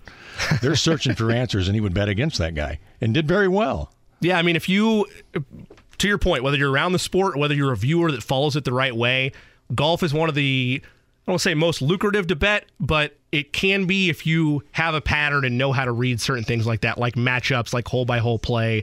And then, of course, your flyers when you're looking for top ten or top twenty finishes. Golf, I think, is got upped even more so when you add gambling into that as well. I know we need to wrap things up, but uh, I've had fun today. Thank you for holding. Thank you for holding my hand and getting me through this. And I think we had a better day than the Cowboys kicker last night. We, we definitely had a better day than Brett Maher. You achieved your goal for sure. Looking forward to doing it again tomorrow. Absolutely. We'll be back again tomorrow. I'll be in this chair. Jimmy will be in his chair. And uh, thank you for listening. And thank you for our callers that called in today. two three nine, one oh seven oh is our number. Write that down because we'll be back here again tomorrow on the Fan Midday Show. For Jimmy Cook and James Adams, I'm Brian Hammonds. We'll see you again tomorrow.